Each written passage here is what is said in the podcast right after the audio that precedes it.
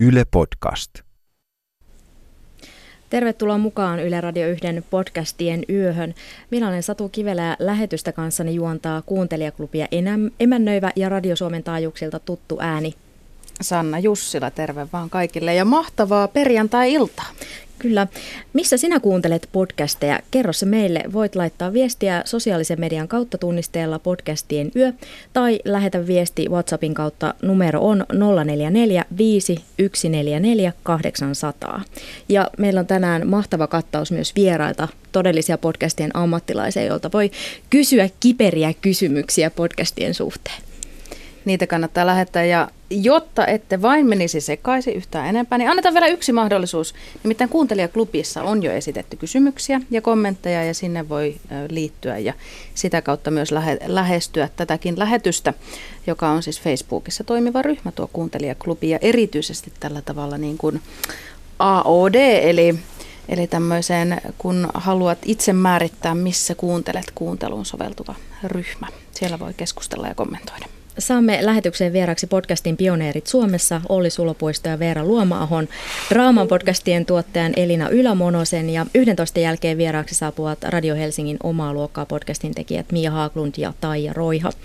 Ja tapasin hiljattain futuristi Elina Hiltusen ja kysyin häneltä, että missä hän yleensä kuuntelee podcasteja ja mitä hän viimeksi kuunteli. Hiltunen vastaa kysymykseen näin. Nyt mä en ole ihan varma, mikä se podcast on. Mä kuuntelen tosi paljon oikeastaan podcasteja, mutta se yksi paikka, missä mä kuuntelen, on punttisali. Et mulla on aina kuulokkeet päässä ja sitten mä kuuntelen jotain pääasiassa Yleltä, Yle, Ylessä tai Ylen sivuilla olevia podcasteja. Eli olikohan maailmanpolitiikan arkipäivää tai mitä maksaa tai jotain tämmöistä ohjelmaa. Tämmöisiä tietopitoisia, koska silloin kun mä menen punttisalille, niin mä haluan myös oppia uutta samalla. Että mä niinku treenaan sekä lihasta että aivoja. niin sen takia mun mielestä on tosi kiinnostavaa kuunnella näitä podcasteja. Hmm. Ihan mahtava vertaus tavallaan se, että et voit sitten niinku samalla aivolihaksia Joo, treenata ja, ja sitten muitakin lihaksia. Minkälainen minkälainen suhde sulla on radioon, audioon ja podcasteihin? No se, miten mä pääasiassa ehkä kuuntelen radioon silloin, kun mä ajan autoa. Ja sitten se, se miten mä kuuntelen sitten podcasteja, on se, että kun mä oon siellä punttisalilla. Että se ehkä tietyllä tavalla vaatii tietynlaisen ympäristön sen radion ja audion kuunteleminen. Tietenkin junassa myös kuuntelee aika paljon radioa ja podcasteja. Et se on sitten vähän, mulla vaihtelee, että mä myös niin kuin luen paljon ja sitten välillä kuuntelen tosiaan radioja ja podcasteja.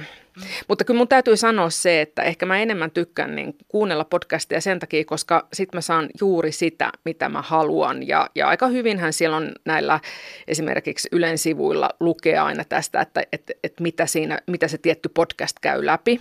Että siinä tulee semmoinen briefi hyvin ja sitten mä katson, että hei toi aihe olisi niin kuin tosi kiinnostava. Nyt mä haluan kuulla juuri tästä aiheesta ja sitten mä kuuntelen sen. Kyllä mä näen, että kyllähän tämä niin kuin, äh, ihmisten elämä on mennyt siihen, että, että me niin kuin napataan tuotteita ja palveluita liittyen ihan siis mediaan myös silloin, kun me itse halutaan.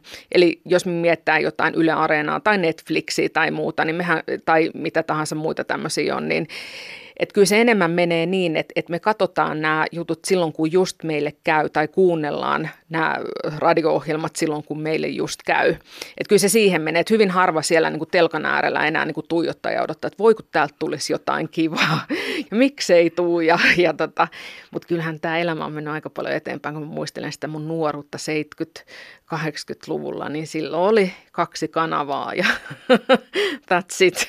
Ja silloin istuttiin ja odotettiin ja toivottiin, että sieltä tulee jotain hyvää. Nyt on vähän niin kuin mistä valita.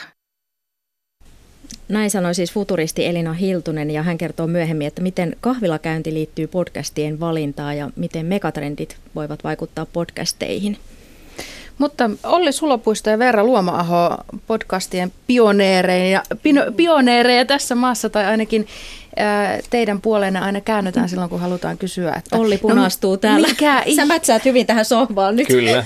Mikä ihmeen podcast ja miten sitä tehdään ja pitäisikö minun tehdä ja kaikki haluavat sitä nyt tehdä. Tervetuloa lähetykseen ja Kiitos. miten ihmeessä te olette löytäneet tämän mahtavien ladattavien äänien maailman? Haluatko Olli kertoa aluksi sun podcast-tarinan, kun se on vähän pidempi kuin mun tarinani? Kaikkihan alkoi viattomasti, että annoin pikkusormen siis ensin kuulijana. Siitä se lähti. Oli älypuhelin, älypuhelimeen sai ladattua ohjelman, ja sitten sillä ohjelmalla pystyi kuuntelemaan podcasteja, radio-ohjelmia milloin huvittaa. Ja sitten sit... menee muutama vuosi, sitten niin kuin ensimmäinen harrastepodcast tehtynä, sitten jossain vaiheessa tuli ilmi, että yleisradiota kiinnostaisi ehkä ostaa podcastin, tarjottiin tänne. Ja sitten tässä vaiheessa ollaan niin pisteessä tajua, että hyvänä aika, että Suomessa voisi tehdä podcasteja niin kuin ei pelkästään harrasteena, vaan niitä voisi tehdä ihan silleen mediatuotteena. Ja sitten siitä leikkaus siihen, että julistauduit Suomen podcast-keisariksi. Hyvä itsetunto. Jonkun piti se risti Jonkun piti sellaiseksi nimittää mm. itsensä. Mm. Kyllä. Koin, että minun on kannattava vastuuni tässä asiassa. Joo, silloin kun me kolmisen vuotta sitten alettiin ollenkaan suunnitella tätä yritystä, niin mä jonkin verran kuuntelin podcasteja ja, ja, ja pidin monista, mutta en mä ollut niihin mitenkään niin kuin erityisen perehtynyt. Et sit se oikeastaan tuli enemmänkin Ollin myötä, se innostus ja kiinnostus ja kokeilin itse tekemistä ja niin edelleen. Mm. Mutta me ajateltiin, että siinä olisi kuitenkin se meidän juttu ja ruvettiin sitten tekemään ja sitten sitä kautta me ollaan paljon myös opittu. Näin se on siis tosiaan mennyt, että ensin niin kuin tehtiin yksi ja sitten kun se tuntui toimivan, niin uskallettiin tarjota lisää. Eli ei niin, että olisi ollut joku analyysi, että tähän maahan tarvitaan nyt välittömästi lisää podcasteja hirvittävä määrä, vaan niin kuin vähän silleen kokeilemalla huomattiin, että kas, tässähän on jotain järkeä. Hmm. No podcast on tällä hetkellä aika kuuma sana ja peruna. On tietysti ollut maailmalla ainakin jo useamman vuoden ajan. On siis näitä 2010-luvun uutuussanoja tai, tai lempiasioita. Mit, miksi siitä on tullut niin kovin ajankohtainen juuri nyt? No mä luulen, että siihen on tosi monia erilaisia syitä. Et podcastithan tuli jo paljon aikaisemmin ja ne vähäksi aikaa ikään kuin pikkasen unohtui tai se asia jäi, mutta yksi tosi merkittävä ja hirveän käytännöllinen syy on se, että älypuhelimet on yleistynyt niin paljon. Ja älypuhelimien valmiit podcast-sovellukset on, on yleistynyt. Se käyttäminen on vaan tullut tosi paljon helpommaksi.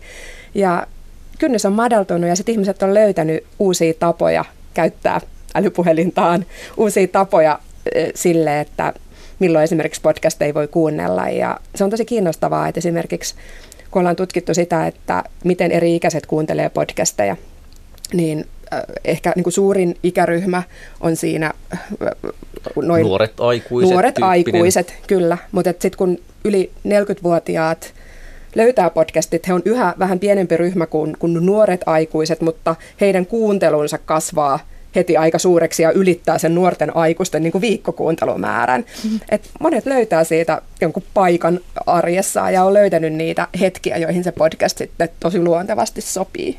Elina Hiltunen kertoi tuossa, että hän kuuntelee siellä punttisalilla oli, ja oli ihan hiljattain niin kuin hoksannut sen, että hei, että miksi mä en täällä voisi kuunnella. Että totta kai, ja mä itse kuuntelen paljon junassa ja, ja metsässä kävelyllä ja, ja, ja tavallaan, että se on semmoista ikään kuin omaa aikaa ja sille pitää olla se tietty ympäristö, että mä haluan keskittyä ja syventyä. Missä te kuuntelette podcasteja? Vai kuunteletteko te, kun olette muuten niiden kanssa naimisissa? No pikemminkin se on niin, että missä mä en kuuntele podcasteja. en kuuntele. mä oon miettinyt kyllä, että vedenkestävät kuulokkeet voisi olla vastaus Aivan, siihen. Mun ystävä, joka kuuntelee jo. saunassa podcasteja. Ja uimassa mutta, sitten voisi myös Kyllä, voisi laittaa myös sinne. Mutta kyllä ne on siis just semmoisia aikoja, että siis ei niin, että ikään kuin lohkaisi sille, että en tee mitään muuta, että nyt vaan kuuntelen, vaan se on nimenomaan jonkun muun toiminnan ohessa tiskaan siinä astiot, jotka ei mahu koneeseen tai tota, on just työmatkalla, kuljen niin kuin metrossa, bussissa himaan. Toki sitten kuuntelen siis tavallaan kaikki muutkin tauot, kun, kun kävin lounaalla tänään, niin siinä vaiheessa kun astuin ulos toimisto-ovesta, niin pistin napin korvaan ja kuuntelin sen niin kolmen minuutin kävelymatkan lounasravintolaan, sitten kuuntelin lounaana ja sitten kuuntelin takas tullessa. Että niin kuin se on valunut vähän kaikkiin rakoihin, mitä vuorokaudesta löytyy. Niin, niin kyllä, ja sitten se on niin ihana puoli, että se tekee siitä ajasta jotenkin semmoista niin eheempää välillä. Että kun tuntuu, että välillä niin älypuhelin ja some tekee, se on niin kuin välillä sellainen musta aukko, joka niin kuin vie sitä omaa vapaa-aikaa. Voisi sanoa, että mulla on niin kuin pienet lapset ja sitten mulla on yhdeksältä illalla ensimmäistä kertaa omaa aikaa. Niin sitten jos mä niin kuin vaan selaan somea, niin mä saatan havahtua tunnin päästä siihen, että mihin se aika vaan meni. Mutta sitten podcastien kanssa musta tuntuu usein siltä, että ikään kuin, niin kuin saisin 24 tuntiin niin vähän jotain ylimääräistä, että vaikka joku työmatka, jossa aluksi kävellään kuusi minuuttia jonnekin ja sitten seistään ruuhkajunassa seitsemän minuuttia ja sitten kävellään taas kahdeksan, niin se olisi muuten jotenkin semmoinen hajanainen ja ehkä vähän niin turha hetki päivästä, mutta sitten jos mä kuuntelenkin semmoisen parinkymmenen minuutin podcastin, niin sitten se voi olla jotenkin eheä ja antaa mulle jotain ja sitten tulee ihan eri tavalla niin semmoinen rentouttava osa mun päivää. Voisin kysyä toiselta kantilta, kun sen sijaan, että missä kuuntelet, niin mua kiinnostaa, että tietää, että miksi juuri podcast, kun ajattelee, että radiohan niin kuin, tai äänihän on ollut mukaan otettava niin kauan kuin patteriradioita on esimerkiksi ollut, niin miksi juuri podcast sitten, miksi ei vaikka radio live-lähetys tai, tai jotain muuta?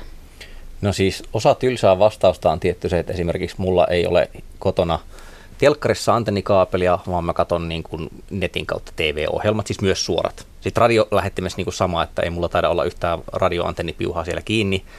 Ja, ja sitten toinen vastaus on se, että, että tota, se se leviää vähän niin kuin virus, siis tämä, että voin valita mitä kuuntelen ja milloin kuuntelen, versus se, että kuuntelen just sitä, mitä nyt sattuu tulemaan. Niin tavallaan se alkaa pienestä, ehkä kuuntelen ensi yhden ohjelman, mutta sitten se muut suosikkiohjelmat on tarjolla myös niin kuin tälleen podcast-muodossa, eikä vaan niin kuin live-radiosta, sitten niin rupean kuuntelemaan niitä silloin, kun se mulle sopii, ja sitten vähitellen onkin sille, että kaikki tavallaan kuunteluun menevä aika on, on mennyt sille on-demand kuuntelulle, podcast-kuuntelulle eikä live-radio. Ja että se on semmoinen niin kuin asteittainen prosessi tavallaan ollut mulla. Mm. Mä oon myös kokemusasiantuntija tuossa, mulla on käynyt tismalleen noin. Ja, ja sitten on tiettyjä hetkiä, jolloin, jolloin sitten ehkä se live-radio on jossain automatkalla tai jonkun mökillä, se saattaa olla hetken päällä tai näin, mutta muuten hyvin, niin kuin, että hakee ne omat tietyt suosikit, että on se, että mitkä haluaa kuulla. Kyllä, ja sitten ehkä niin radio radio ja podcastin ero on se, että niin radiokanavalla on se oma lupauksensa. Että mä laitan tämän kanavan päälle ja siellä voi olla mitä tahansa, mutta se kanava lupaa mulle niin kuin jotain. Kun taas niin podcastissa yhdellä sarjalla tai jopa yhdellä jaksolla on se lupaus, että okei, tämä seuraava 20 minuuttia antaa mulle jotain. Ja mä itse kuuntelen myös tosi paljon radioa, että, että se on se eroaa vaan siinä kuuntelun tarpeessa ja siinä hetkessä, että aamulla mä laitan aina päälle radion, koska jollain tavalla kutsuu mut siihen hetkeen ja avaa sen mun päivän ja antaa mulle semmoista läsnäolon tuntua tähän maailmaan, että ne tutut ihmiset puhuu, ne kertoo, mitä sen päivän aikana on tapahtunut. Se on ihan eri tavalla semmoinen niin ilmava, lempeä kutsu siihen päivään. Että et kyllä mä niin live-radiota ja podcasteja molempia kuuntelen tosi paljon ja niillä on paikka mun arjessa. Toi on nimittäin hyvä pointti kuuntelijaklubissakin, kun kerroin, että tämmöinen yö on tulossa, niin siellä jo heti tuli klubilaiselta kommentti liittyen siihen, että hän toivoo, että podcastit eivät ole radion surma. Ja mistä tämä tämmöinen vastakkain, tuntuu aina välillä nimittäin, että on tietyn tyyppinen vastakkainasettelu, tämmöinen niin kuin, äh, FM-radion tai, tai suorien lähetysten ja sitten tämmöisten niin podcast muotoisten ladattavien ohjelmien, jotka voi olla hyvinkin semmoisia niin niche lähestymiskulmasta tehtyjä, tehtyjä tiettyä asiaan keskittyviä, niin eikö ne vaan niin kuin tue toisiaan? Ainakin mun maailmassa niin ne tukee. Ja erilaiset tarpeet vähän niin, niin kuin mitä sanoit tuossa. Niin. Ehkä niin kuin se podcast-ilmiö niin kuin synnytti sellaisia niin kuin omanlaisia genrejä ja niin kuin uuden kerronnan tavan ja, ja, ja vastasi sitten taas niin kuin vähän uudenlaisiin erilaisiin tarpeisiin, mutta en mä näe mitään tuommoista vastakkainasettelua. Et varmaan nuo termitkin voi jossain vaiheessa muuttua, sulautua. Asioista saatetaan puhua ihan eri nimillä taas, taas joidenkin vuosien päästä. Mä itse uskon niin kuin ylipäätään audioon ja ääneen ja sen tulevaisuuteen. Sitähän helposti käy uusien mediamuotojen kanssa silleen, että siitä tulee vastakkainasettelu. Että jos miettii mm. bloggaamista jostain nyt melkein 20 vuoden takaa, niin sitten mm. se nimenomaan näyttäytyy ehkä semmoisena – ammattilaiset versus harrastajat juttuna, tai sitten niinku tubettamisessakin on ollut vähän sama. Että jotenkin niin niihin, on, joo. siihen kytkeytyy tietyllä tavalla semmoinen, että ne, jotka ovat tehneet tätä pitkään ja tietävät, mitä tekevät, ovat vakavia, ja sitten niinku ne, jotka höseltää tuolla mm. ulkopuolella. Siis että tavallaan se, se, että oikeasti kyse on vain siis mediamuodosta, niin kuin siitä, Kyllä. että laitanko televisio vastaanottimen päälle vai niin kuin, että katsonko YouTube-komista jonkun videon, niin sitten sit se mediamuoto ikään kuin valuu niihin tekemisen tapoihin ja sisältöihin ja siitä tulee sellaiset mielikuvat, että kaikki tubettaminen on tällaista tai että kaikki radio on tällaista ja mm-hmm. on siinä nyt varmaan niin kuin keskimäärin se pitää paikkansa, mutta tota, osaltaan se on semmoista just stereotypisointia ja, ja niin kuin tiettyä semmoista käsitteen inertia, eli hitautta, että tavallaan mielikuva siitä, että radio on jotain, niin se niin kuin muuttuu hitaammin se mielikuva ihmisillä, kuin mitä se radio ehkä siinä sisältönä voisi Kyllä. muuttua. Ja sitten kaikkien tällaisten vastakkainasettelujen se enemmän just, mua kiinnostaa kaikki se, mikä niin kuin sekä, sekä, no en mä edes oikeastaan erottele, että radiota ja podcastia, mutta kaikki mitä äänelle on tapahtumassa, että mä just sain Ollilta itse asiassa joululahjaksi älykaiuttimen, ja sekin on tuonut mulle itselleni taas niin kuin ihan uusia tapoja kuunnella podcastia ja radioa, kun mä komennan sitä Aleksaa. Niin. Totteleeko se sua hyvin? No, ju, yritin saada se esimerkiksi soittamaan mulle Kalifat-podcastia, niin sitten se kysyi, että että I don't understand cauliflowers tai jotain tämmöistä. Et en saanut ihan, vähän valitettavasti niin kuin Suomi ei ole vielä valikoimassa, niin välillä tulee pieniä kieliongelmia, mutta aika hyvin se ymmärtää. Mm. Joo, älykaiuttimen tuloahan on tälle vuodelle puhuttu yhtenä isoista trendeistä Suomessakin, koska se suomen kieli on tulossa tämän vuoden aikana, näin on ainakin Kyllä. luvattu, että se pitäisi tulla ja mi- mitä se sitten tekee, niin se jää nähtäväksi. Olli Sulapuisto, Veera Luomaaho, pyysimme teitä tuomaan näytepätkät siitä, että emme vain puhuisi asiasta, vaan kuuntelisimme myös, mistä puhuisimme. Olli, aloitatko sä vaikka ensin, mikä, mikä on sinun valintasi ja näytteesi mikä? Mm, ja miksi juuri se? Tämä on sellaisesta podcastista kuin Heavyweight, siis raskasta asiaa. Se on äh, amerikkalaisen Gimlet-tuotantoyhtiön tekemä. Niillä on siis paljon muitakin sarjoja ja niissä kaikissa on semmoinen tietyllä tavalla niin kuin tuotantoarvot on kohdallaan, että on, on huolella ja pitkään tehty. Ja tämä Heavyweight on sarja tarinoita, siis tosi tarinoita, joissa päähenkilö Jonathan Goldstein yrittää korjata maailmassa olevia virheitä. Et esimerkiksi ihan ekan jakson juoni on se, että, että tämän Goldsteinin kaveri on aikanaan lainannut CD-levyjä eräälle muusikolle, jonka nimi sattuu olemaan Moby, joka on niistä CD-levyistä tehnyt ensimmäisen jättihittinsä, mutta Moby ei ikinä ollut palauttanut niitä CD-levyjä, niin sitten se jakson aikana ne käy niinku, yrittää hankkia ne CD-levyt takaisin Mobilta. Ja anyway, siis se on aivan fantastisen hauska sarja ja välillä myös niinku hirvittävän koskettava. Ja tämä jakso, jonka nimi on Jesse, siis Jesse, niin tota, tämän lyhyt kuvaus on semmoinen, että neljä vuotta sitten Jesse jäi auton alle ja lähes kuoli. Ja nyt hän haluaa löytää kuskin ja kiittää häntä. Ja tässä on siis, tämä on sitä keskivaiheelta sitä jaksoa, klippi, joka kuullaan, mutta tosiaan siis päähenkilö on tässä niin päättänyt, että okei, että nyt mä etsin tämän kaverin, joka ajoi Jessen päälle, ja siis ne ei tiedä siitä kuskista niin juurikaan mitään, mutta että hän ottaa tämän tehtäväkseen, ja, ja tässä on semmoinen, niin kuin, miten se nyt sanoisi, amerikkalaisen juutalaisen älyllisen huumorin särmä, vaikka hän onkin kanadalainen tämä päähenkilö, joka niin kuin muuhun vetoaa, että se on sama aika jotenkin niin kuin itse pilkkaava ja itsetietoinen ja hirvittävä hauska ja siis siellä on tyhmiä sanaleikkejä ja kaikkea muuta. Musta, musta se on vaan niin kuin, siis tämä on semmoinen, että tässä on tosi paljon kaikkea, tämä on tosi täynnä. Ja, sit, ja se, että se on kuitenkin niin kuin tosiasia, että se ei ole siis kirjoitettua fiktiota, vaan se on niin kuin faktaa, niin se lisää siihen vielä semmoisen pienen ihanan ripellyksen pinnalle. Täytyy sanoa, että Ollilla oli tässä välillä silmät kiinni, kun hän kertoi, kertoi tästä, joten varmaan kuunnellaan nyt Kyllä. silmät kiinni. The driver's name, Christian.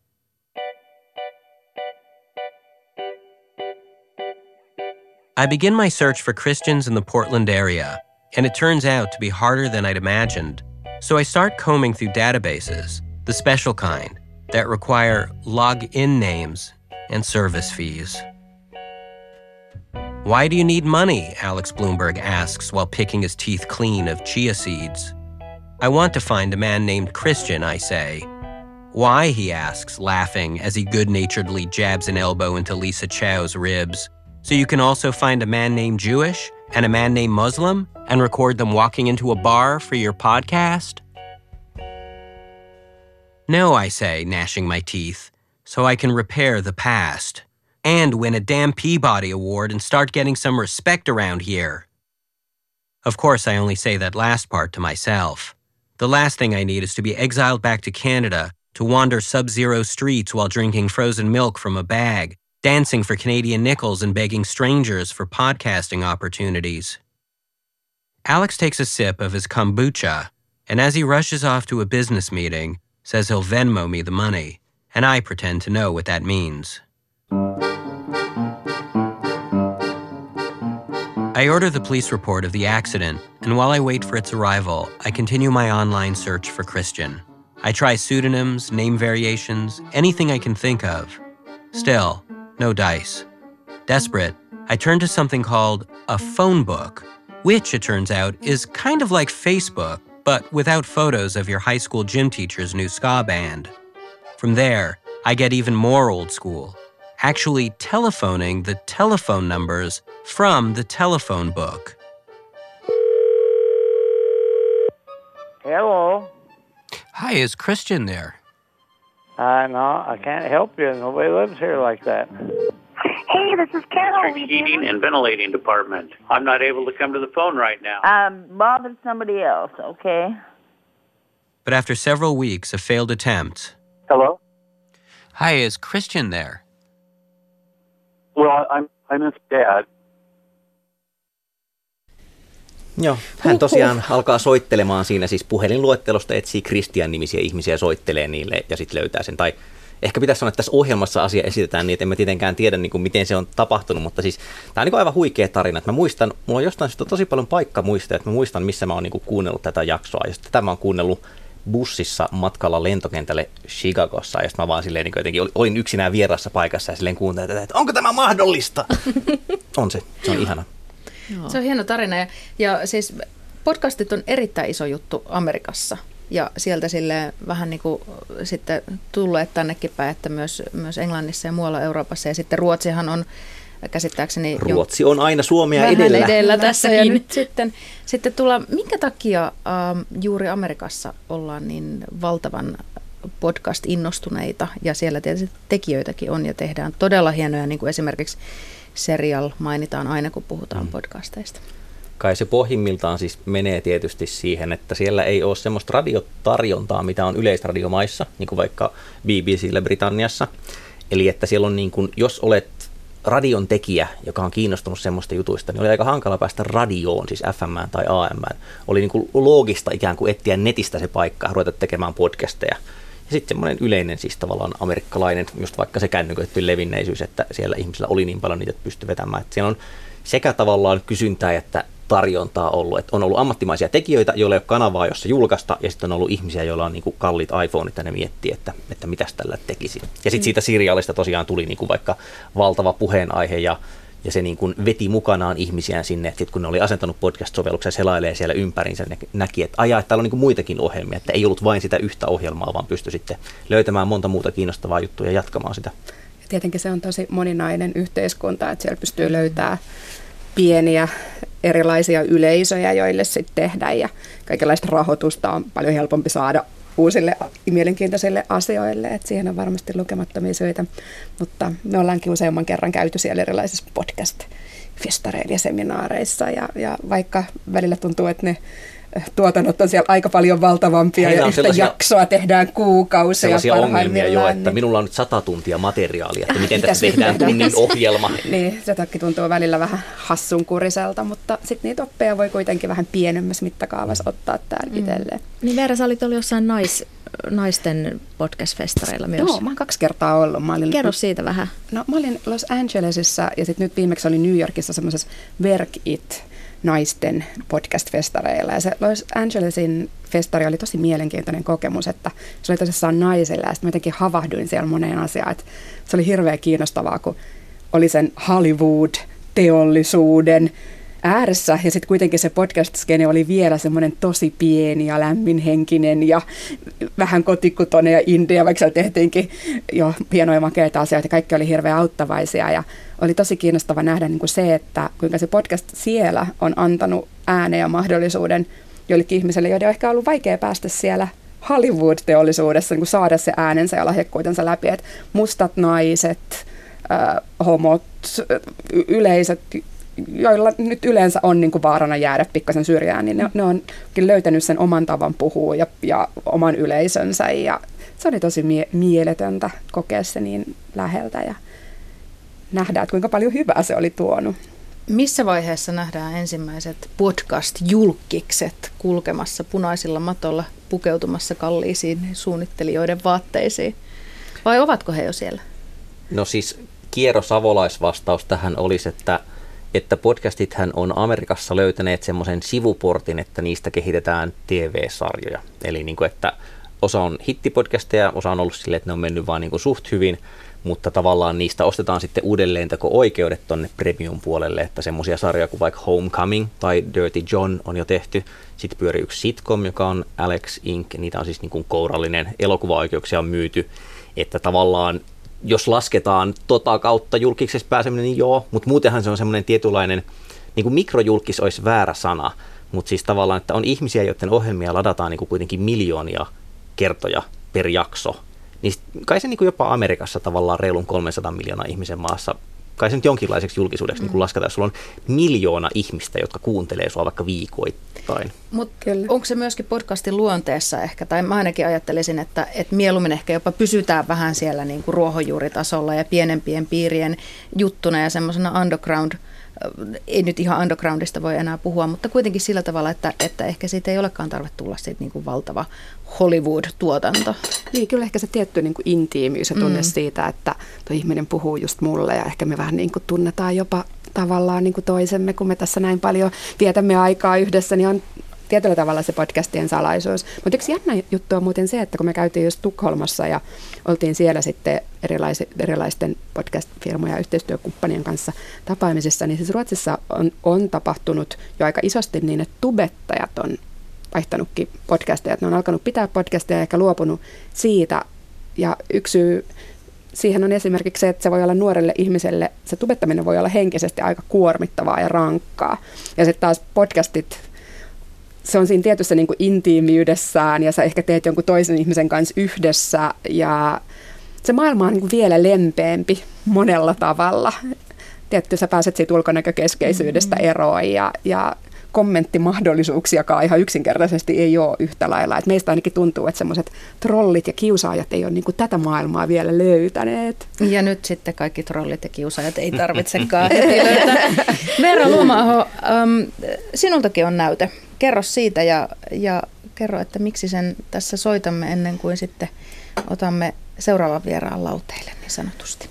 No mä ajattelin, että mä soitan Apusen ja Malirannan podcastia sen takia, että ehkä no, tällä on ehkä sellainen pieni herkkä paikka meidän omassa sydämessämme, koska Apusen podcast oli ensimmäinen, mitä me ryhdyttiin tekemään silloin, kun me perustettiin meidän firma, että, että mä rupesin vaan niin kuin itse miettimään, että no joo, että no jos me nyt niin tuottaisiin podcasteja, että, että, että kuka olisi hirvittävä hyvä juontaja ja, ja vähän lait, la, la, laskin yksi plus yksi ja mietin, että, että Matti Apusen taustaorganisaatiolla Evalla, niin heillä on myös paljon sanottavaa, mitä ehkä niin he, voisivat halua, haluta podcastien kautta sanoa. Ja otin sitten Apuseen yhteyttä ja ollaan Matti Apuseen ja sitten myöhemmin Mika Malirannan kanssa nyt useampi vuosi tehty podcasteja ja ollaan tykätty siitä hyvin paljon.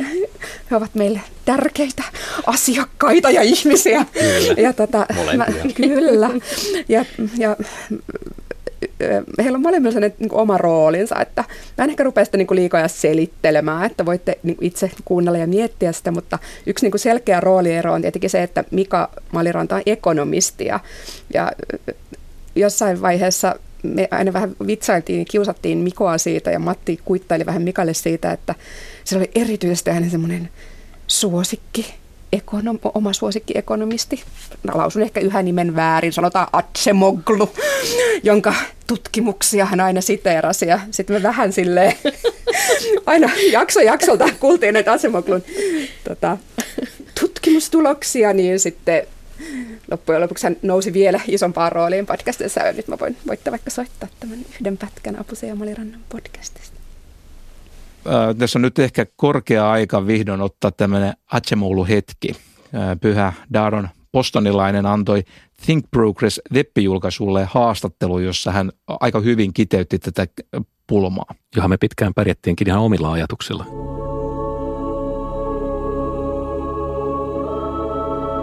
Hiljennymme Asemoklun äärelle.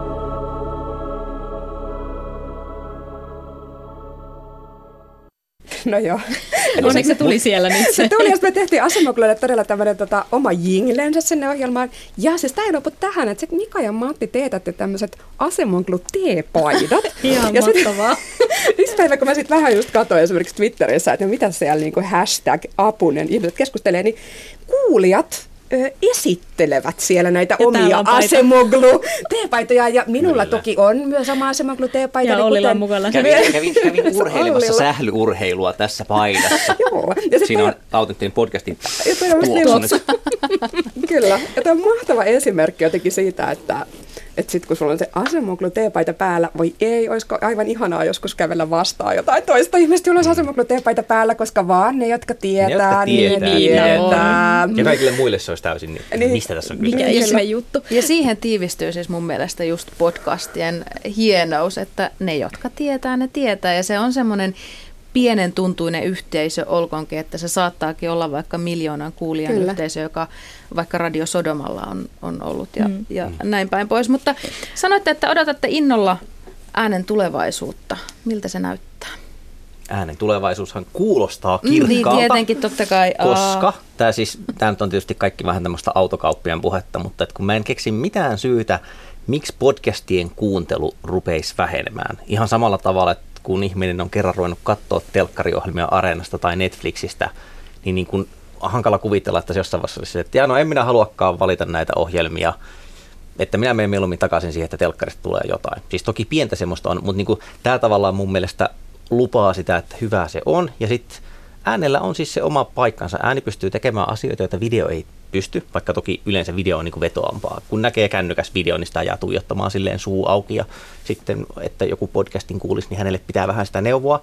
Mutta päivässä on paljon niitä koloja, joihin video tai niin kuin kännykän ruudun kattominen ei vaan mahdu. Ne on hetkiä, jotka on sitten vaan äänellä. Kyllä, ja yksi mun kaveri just sanoi, että te tiedät että podcastit on parasta, mitä kännykät on mulle, mitä ne älypuhelimet on mulle antanut. Että monet on vähän kyllästynyt siihen niin kuin ruudun selaamiseen.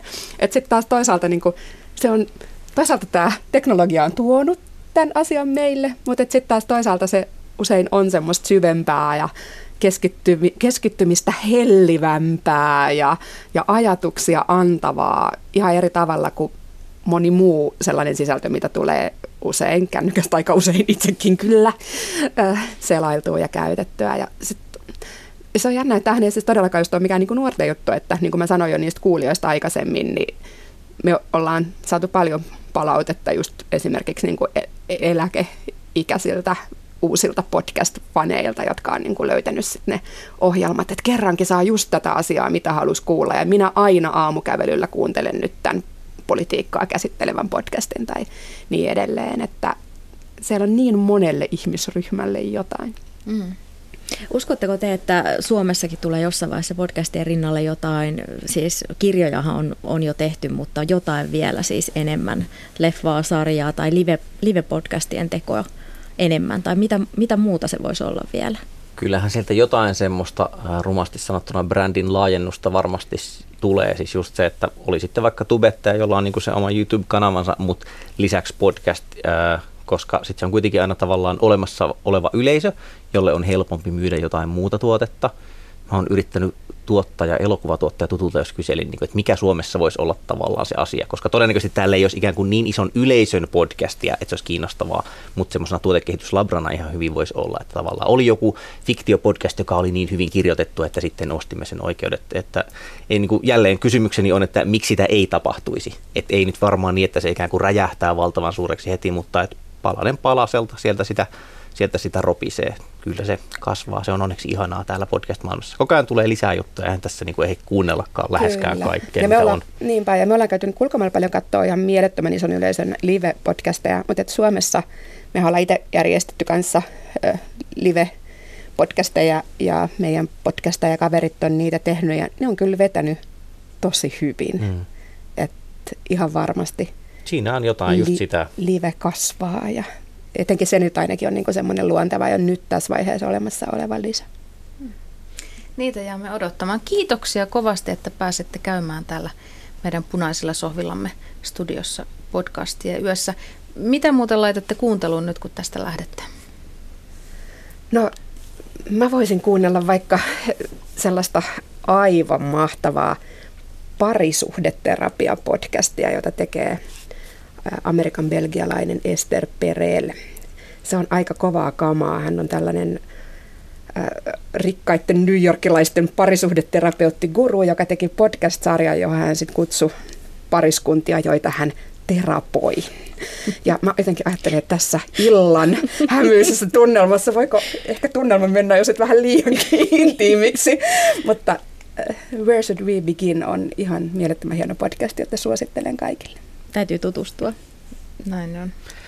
Mä kuuntelen Sitten kun mä lähden tästä, niin mulla on 15,5 minuuttia jäljellä Black Panther supersankari-elokuvan käsikirjoittajan haastattelua, joka kestää kaikkineen tunnin. Sen jälkeen mä kuuntelen The Guardian-lehdestä pitkän artikkelin, mutta luettuna. Sitten mä kuuntelen session sieltä Work It-festivaalilta. Sitten mä kuuntelen Radiolab-podcastia. Sitten mä kuuntelen stand-upin historiasta kertovan jakson. Kuunteleeko sä muuten nukkuessasi myös? En, mutta mä kuuntelen nopeutettuna. Ja nyt saa lähettää vihapostia. Koska mä ei ajattelen, että on sun pitkä kotimatka kyllä. Tota, Tämä soittojonohan on siis tällä hetkellä 58 jaksoa ja 48 tuntia. Että tässä menee pari päivää vielä kuunnellessa. Tunneeko ahdistusta koskaan siitä, että, että sulla on siellä hirveä lista odottamassa? Valtavasti. Mä tunnen, joo siis, siis tämä, mutta tämä on niinku tavallaan työoire, että mä kuuntelen asioita, joista mä tykkään, sitten mä kuuntelen asioita, joita meidän firma tekee, ja sitten mä yritän niinku välillä tunkea uusia juttuja mukaan, koska muutenhan mulla olisi niinku, jauhasin niitä samoja ideoita loputtomiin, mm. että kuuntelin tämän podcastin ja se oli hyvä idea jo kymmenen vuotta kyllä. sitten. Kyllä, mutta kun mä menen hiihtämään, niin silloin mä kyllä kuuntelen vaan hiljaisuutta ja metsän ääniä. Sekin on tärkeää. Se on totta. Kiitoksia ja hyvää alkavaa kevättä. Mä sanoin jo tässä vaiheessa näin. Ihana optimistista. Kyllä. Kello on Pautteeralla varttiavaille 11 perjantai-iltana. Kuuntelet podcastien yötä. Minä olen Sanna Jussila ja Satu Kivelä tuossa viereisellä tuolilla. Ja meillähän on WhatsApp käytössämme. Kyllä. Voit olla yhteydessä meihin sitä kautta. 044 5144800 on tuo WhatsAppin numero kysymyksiä, kommentteja, kenties vaikka kuvaa siitä, että missä kuuntelet. Mä tuolla kuuntelijaklubissa esitin kysymyksen aiemmin viikolla siitä, että missä ihmiset kuuntelevat podcasteja. Ja tuota, tai laitoin siis ihan tämmöisen Facebook-kyselyn sinne klubiin. Ja siellä ää, 50, melkein 60 vastaajaa. Kuitenkin äm, niin kuin enemmistö, niukka enemmistö, mutta enemmistö kuitenkin kertoo kuuntelevansa podcasteja tai muuta tämmöistä omavalintaista ä, audiosisältöä illalla tai yöllä sängyssä. Ja sitten tämä seuraava Seuraava tuota oli sitten, että matkustaessa autolla tai julkisilla, eli aika tämmöiset niin tyypilliset käyttötottumukset, mitä tässäkin on jo useampaan otteeseen mainittu. Sitten jo tulee pienimuotoinen tiputus siinä, kun puhutaan, että kotitöiden ohessa ja sitten vähemmistö, selkeästi vähemmistö, kirjoittaa, että urheillessa esimerkiksi lenkillä tai salilla. Ja tuossa mietin itsekin tänään, kun tuota, ennen tänne tuloa kävin juuri hiihtämässä ja olin varautunut, että kuuntelen siinä yhden ohjelman siinä matkalla. Mutta se jotenkin niinkö jäi. Mutta sitten taas sen jälkeen, kun rupesin heittämään kolmea kuutiota puuta liiteriin, niin kylläpä tekikin mieli kuunnella sitten, sitten koska tuota, jotenkin ajatus siitä, että olisi keskittynyt vain siihen puunkantoon, niin oli karmaiseva. Ja sen jälkeen oli helpompi, kun kuuntelin kirja versus leffa-ohjelman uusinta jaksoa Muumipeikosta ja Pyrstötähdestä, niin se meni aivan huomaamatta. En toki siis kaikkia puita kantanut, jätin miehellekin jotain, mutta kuitenkin. Mutta siis illalla tai yöllä sängyssä on aika tyypillinen tapa kuunnella ja musta oli aivan ihanaa, että kuuntelijaklubissa kysyttiin urheiluselostusten perään, koska niitä kuunnellessa esimerkiksi 50 hiihtoa kuunnellessa on hyvä nukahtaa. se, se rauhoittaa ja rentouttaa. Tuu vaan Elina sieltä peremmälle meidän punaiselle sohvalle Yle Draaman podcastien tuottaja Elina Elina Ylämononen. Tehdään tässä pieni vaihto. Kiitoksia Olli ja Veera. Ja hyviä kuunteluhetkiä. Tämä suora lähetys on siinä mielessä mukavaa, että, että täällä voi tuota, ottaa, ottaa tuota, tällä tavalla sisään ja ulos ihmisiä ja suoraan sitten, sitten tuota, siihen sohvalle. Elina, kello on varttia 11 illalla nukuttaako jo? Ei vielä. Mä oon ollut itse asiassa täällä työn touhussa tuolla kolme kerrosta ylempänä tähän asti, että tein vähän ensi viikon hommia tässä. Samalla odotellessa. Kyllä, vielä ihan piirteinä. Hyvä. Sä oot tuottanut Uniraadi, jossa kuuntelijoiden unia arvioidaan levyraadin tapaan. Kerrotko ensin vaikka Uniraadista vähän?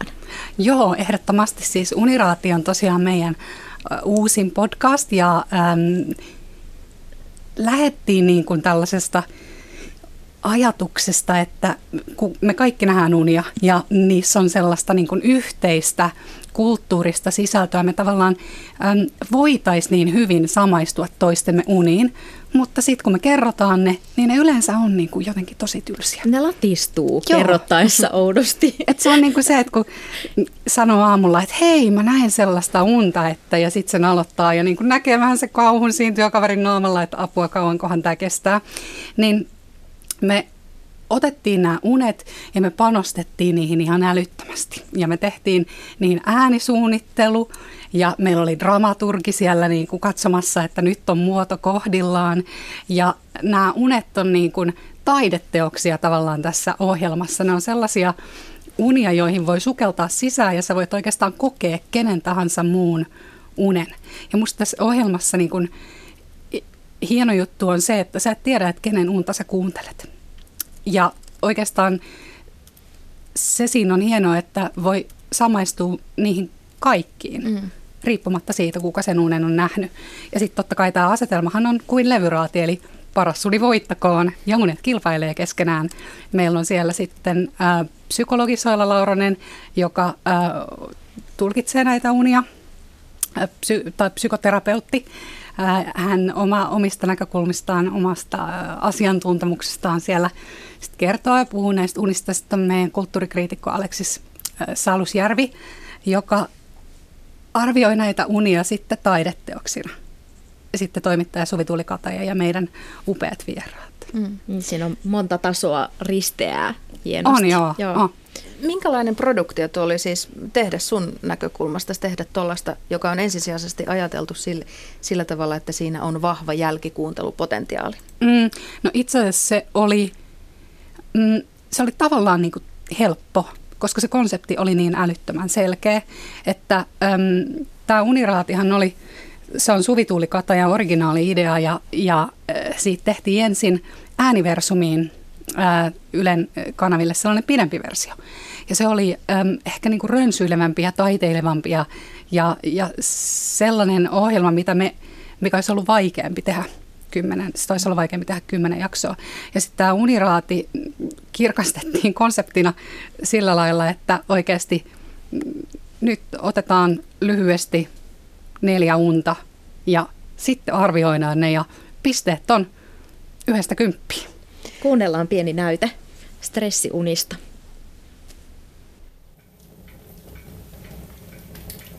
Olen mökillä avotakan äärellä. Tulisiassa on kaksi valkoista koiraa. Ne pyytävät, että sytytän ne palamaan. Voisitko sytyttää meidät palamaan? Niin, sytyttäisitkö meidät? Kieltäydyn ehdottomasti. Sytytä nyt! Sytytä! Sytytä! Mutta ne vaan inttävät. Sytytä! Sytytä! Sytyttäisitkö meidät nyt, Jooko? Kiltti. Laitan koirien joukkoon valkoisia paperiarkkeja. Ajattelen, että paremmin palaa, kun on paperia joukossa, jos kerran on pakko sytyttää. Sytytä meidät palaamaan. Yritä ees sytyttää. Takassa käy kuitenkin kova veto piippuun. Paperit nousevat ilmaan ja karkaavat. Koirat jatkavat pyytämistään. Toinen näyttää vatsapuoleltaan pehmeää karvatuppoa. Tuosta syttyisi tosi helposti. Sytytä, sytytä, sytytä, sytytä. Sanon, että en voi sitä tehdä. Ymmärrättekö? Jos palatte, niin sitten teitä ei enää ole. Sytytä, sytytä, sytytä. Sytytä. Aleksis, minkälaisia ajatuksia sulle tuli tästä? Hieno lähtö, tosi selkeät asetelmat. Stressaavuus liittyy siihen hetkeen, että, tai tilanteeseen, jossa unen näkijä on vastuussa. Tämä on moraalinen kysymys, ja se näkee, että kaksi koiraa, jotka siis on koira määritelmällisesti aika huonosti pärjää ilman ihmisen jeesi. Se on niin kuin lemmikkieläin, ihmisen apuri. Se tarvii purkkiruokaa ja se tarvii jonkun paikan, missä nukkua. Niin nämä koirat on itse tuhoisia. Ja, ja unen näkijä on tietenkin vastuussa niistä koirista, että ne ei tee mitään todella typerää, niin kuin esimerkiksi pyydä sytyttämään itteensä tulee. Se stressaavuus johtuu siitä, että tämä uni on vastuunnäkijän uni. Se, mikä tässä on helpottavaa tämän unen maailmassa, mikä tekee tästä jollain tavalla miellyttävä stressiunen on se, että tämä on semmoinen asia, mihin on täysin mahdollista vaikuttaa, että tämä unen näkijä päättää, mitä tässä tapahtuu. Silloin siis kaikki ratkaisun avaimet käsissään ja edessään. Siinä siis stressiunista, uniraadista näytettä. Elina Ylämononen, minkälaista on rakentaa, kun tässä on puhuttu podcasteista ja tuossa Olli ja Veera mainitsivat, että, että podcast on usein tämmöinen aika intiimi, ehkä siinä mm. yksi tai korkeintaan kaksi henkilöä keskustelee ja, mm. ja siinä luodaan suhdetta siihen kuulijaan. No tässä on luotu kokonainen maailma. Mm. Minkälainen se äänen rakentamisen prosessi on silloin, kun siitä tehdään noin moninainen? No se on aika pitkä. Se tulee nyt tässä ihan ensimmäisenä mieleen. Um, meillä on ihan mielettömiä äänisuunnittelijoita täällä Ylellä ja friikkuja, niin kuin tämä maa täynnä. Myös elokuva-äänisuunnittelijat on siirtynyt pikkasen myös podcastien saralle. Se on sellainen kasvava trendi, että äänitetään enemmän niin kuin myöskin sellaisella elokuvan mikitystekniikalla ja asemoinnilla. Tässä on tosi paljon sellaista niin kuin, äm, pro-audiomeininkiä, että mäkin tuun ihan eri taustasta kuin, niin kuin radiotyöstä ja on oppinut ihan mielettömästi tässä viime vuosien aikana just siitä, että missä mikin pitää olla ja miltä etäisyydeltä puhutaan. Ja nämä on niin kuin niitä asioita sitten, että jos puhuu läheltä mikkiä, niin se tuntuu siltä kuin olisit kuulijan korvan juurella, että etäisyys mikkiin on kuin sinun suusi etäisyys kuulijan korvaan. Ja mä aina sanon sitten ähm, kaikille, ka, kaikille talentille, että äh, kerro se niin kuin kertoisit kaverille. Koska siinä vaiheessa, kun mikki tulee naaman eteen, niin kaikille, myös mulle, tulee jännitys. Jonkinlainen jännitys ja rooli alkaa miettiä sitä, no se on vähän niin kuin kokeeseen vastaaminen, että mitä tässä nyt sanoisi. Ja sama juttu, että sitten jos lukee paperista, niin sekin kuuluu. Että täytyy olla tosi hyvä näyttelijä, että se ei kuulosta siltä, että se luetaan paperista. Ja esimerkiksi Jenkki-podcastit, sellaiset isot tarinalliset tai journalistiset jututkin, niin ne luetaan kyllä paperista, mutta me ollaan ehkä niin kuin englanninkielessä eri tavalla totuttu siihen ja heillä on sellainen äärimmäisen niin kuin, mm, ripeä ja omalla tavalla sellainen niin podcast-maneerinen tyyli siinä. Mutta sitten se äänimaailman rakentaminen, niin se on sellaista, se, se on niin kuin, se on taidetta. Ja sitten se on upeata siinä mielessä, että tuossa kohtauksessa – on kaksi koiranpentua, jotka yrittää syttyä tulee. Ja siinä on tämä ihminen, me oikeastaan kuullaan niin kuin hänet siinä kohtauksessa, siinä tilassa, ja sitten me kuullaan vähän niin kuin hänen pään sisäinen äänensä.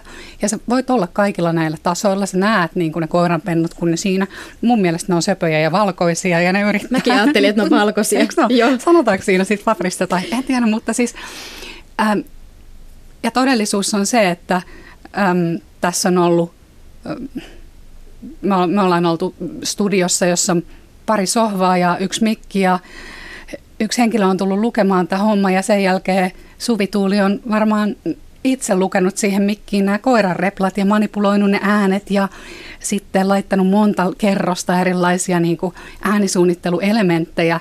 Ja tämä on niin kuin se taika, että sit siitä sellaisesta mm, niin kuin lukemattomien elementtien palapelistä – tuleekin niin kuin sellainen aivan todentuntunen kohtaus. Ja mä, mä luin, että lukemisessa ja kuuntelemisessa niin aktivoituu samat aivan alueet. Mm. Et kun meillä jää tämä näköaisti käyttämättä, niin me täytetään se tyhjä tila meidän mielikuvilla. Ja oikeastaan niin kuin mä voin tehdä vaan tietyn määrän duunia, mutta sitten se kuulija tekee sen lopun duunin itse. Mm, kyllä, se syntyy se lopullinen ohjelma sen kuuntelijan päässä aina. Kyllä. Joo, että se, on, se on fantastista. Yle Draaman podcastien tuottaja Elina Ylämonanen, miten sä sanoisit, että millä tavalla Draaman podcast-tuotannot eroaa muista podcast-tuotannoista? No me ollaan niin kuin, Ylellä erityisesti julkisena palveluna sellaisessa erityisessä asemassa, että toisaalta oikeastaan meillä on sellainen vastuu puskea tätä skeneä ja tätä genreä sellaisille alueille, mihin muut ei välttämättä pysty. Että tällaisenkin podcastin tekeminen kuin Uniraati, niin että se, että siihen ääni suunnitellaan fiktiota ja hankitaan näyttelijöitä ja kerätään unia, ja se on niin tosi paljon resursseja ja tosi monet podcastit tehdään pienissä nyrkkipajoissa, niin siinä mielessä se on niin yksi asia, että me käytetään niitä resursseja, mitä meillä on, siihen sen äm, tämän genren laajentamiseen ja annetaan mahdollisuuksia tekijöille tehdä sellaisia mielikuvituksellisia erilaisia sisältöjä ja tuoda myös draamaa äänelle. Ähm, kuunnelmillahan on tosi pitkä perinne, mutta se on ihanaa, että nämä ääniohjelmat niin kuin tosi erilaisissa muodoissa löytää nyt uusia yleisöjä. Ja sitten toisaalta draamassa on tämä draama ja tämä dramaturgia ja tämä tarina. Ja meidän podcasteissa on tosi paljon yhdistetty faktaa ja fiktiota. Ja sellainen niin kuin todellisuuden raamallistaminen on yksi juttu, mitä me tehdään aika paljon.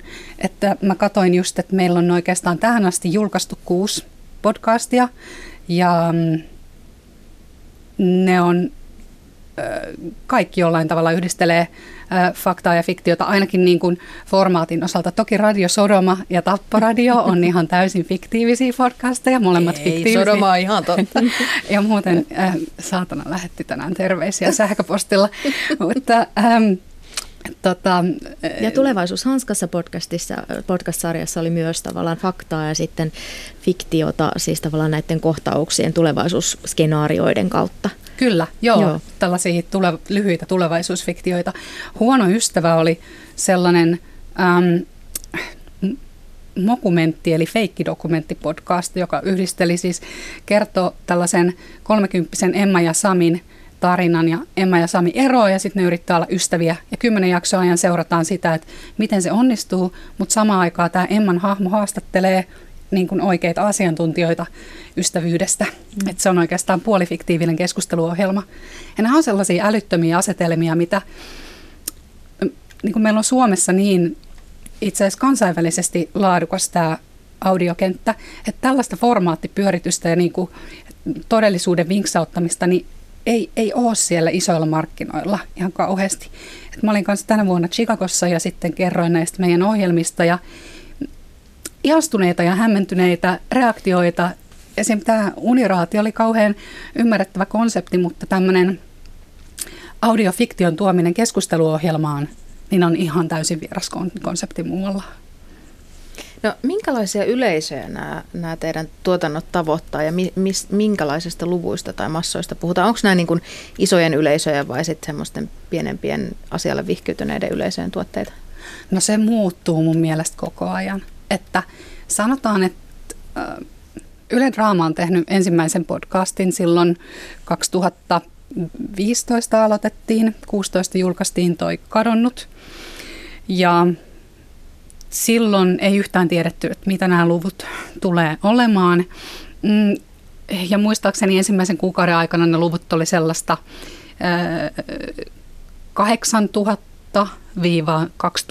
8000-2000 kuuntelua per jakso.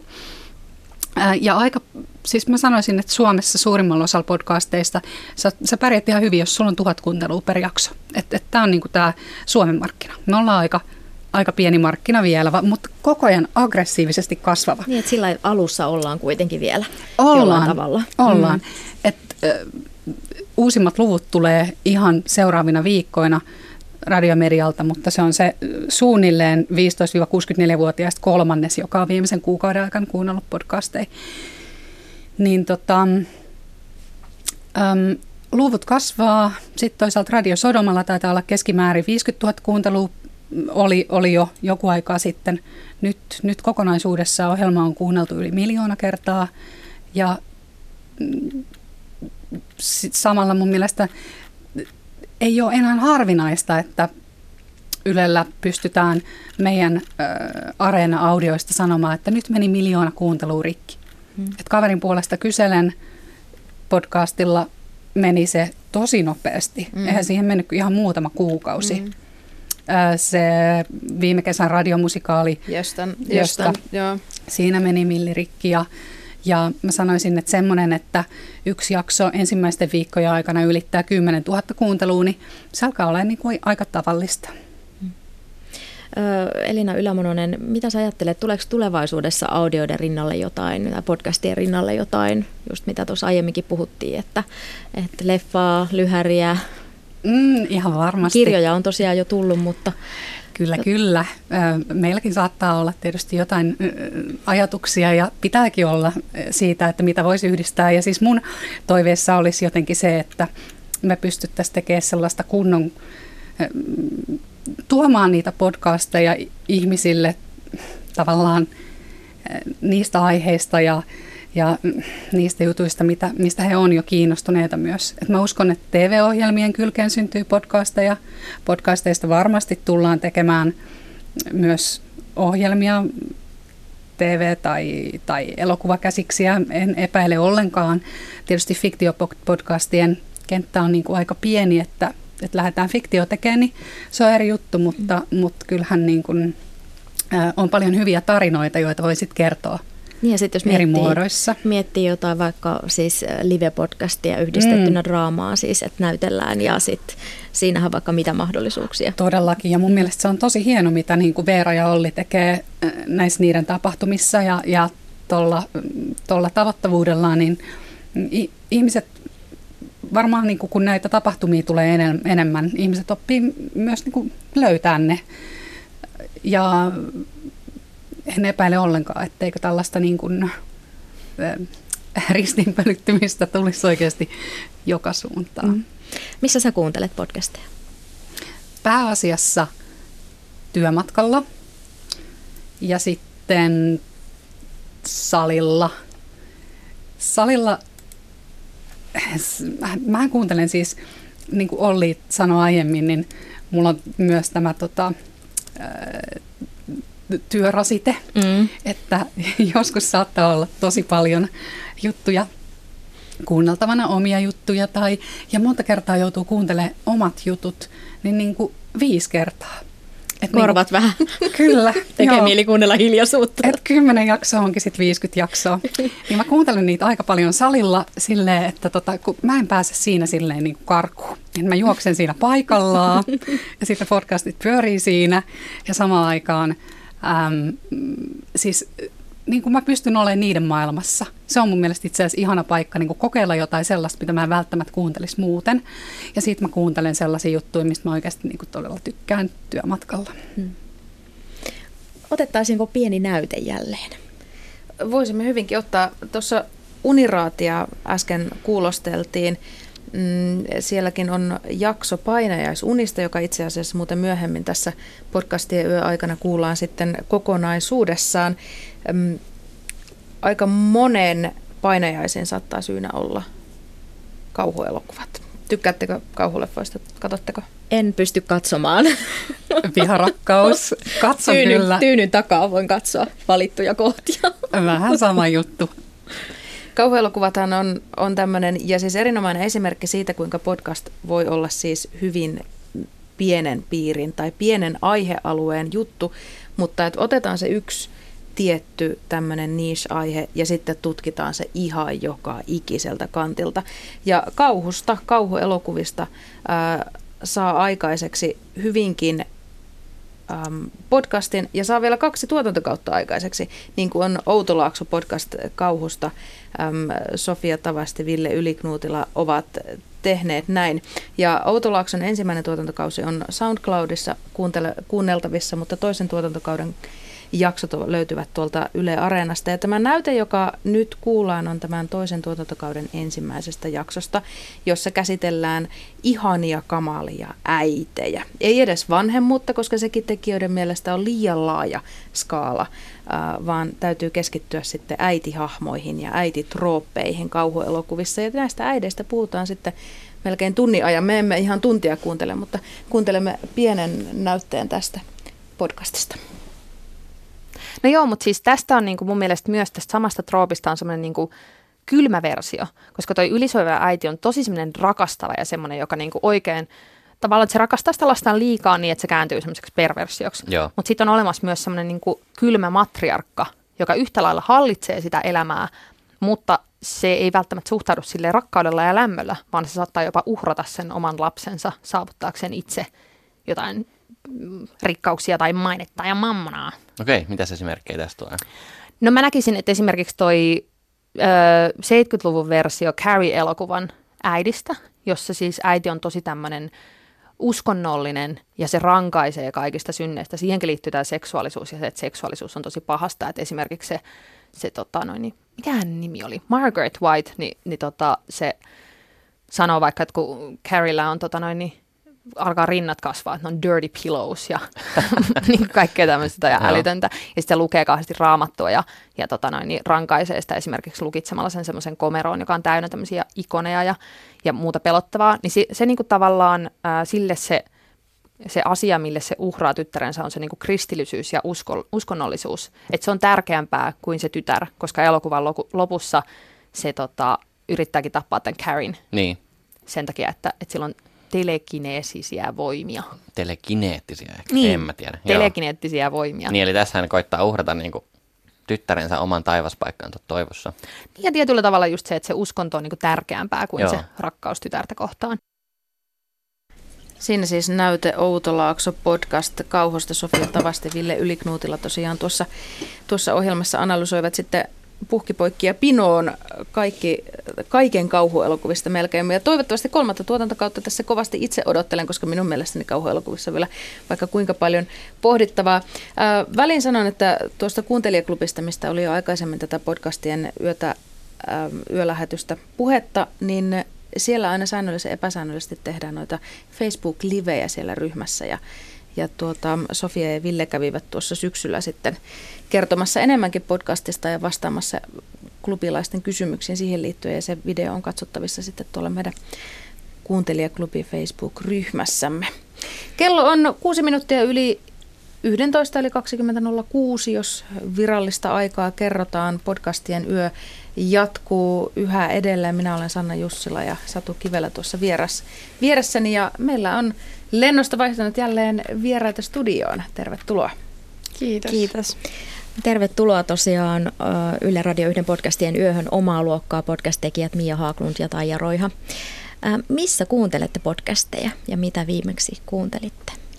No mä kuuntelen kyllä ihan joka paikassa. Tai siis äh, mä kuuntelen heti kun mä herään, niin silloin mä kuuntelen ehkä enemmän tällaista niin kuin politiikkaa ja uutisia ja ja tällaista, että BBCn ää, Global News on tällainen mun aamuvakio, että se on, se on hyvä sellainen niin kuin 20 minuutin tiivistys, että mitä maailmassa on tapahtunut viimeisen niin kuin puolikkaan päivän aikana, koska niitä tulee kaksi päivässä.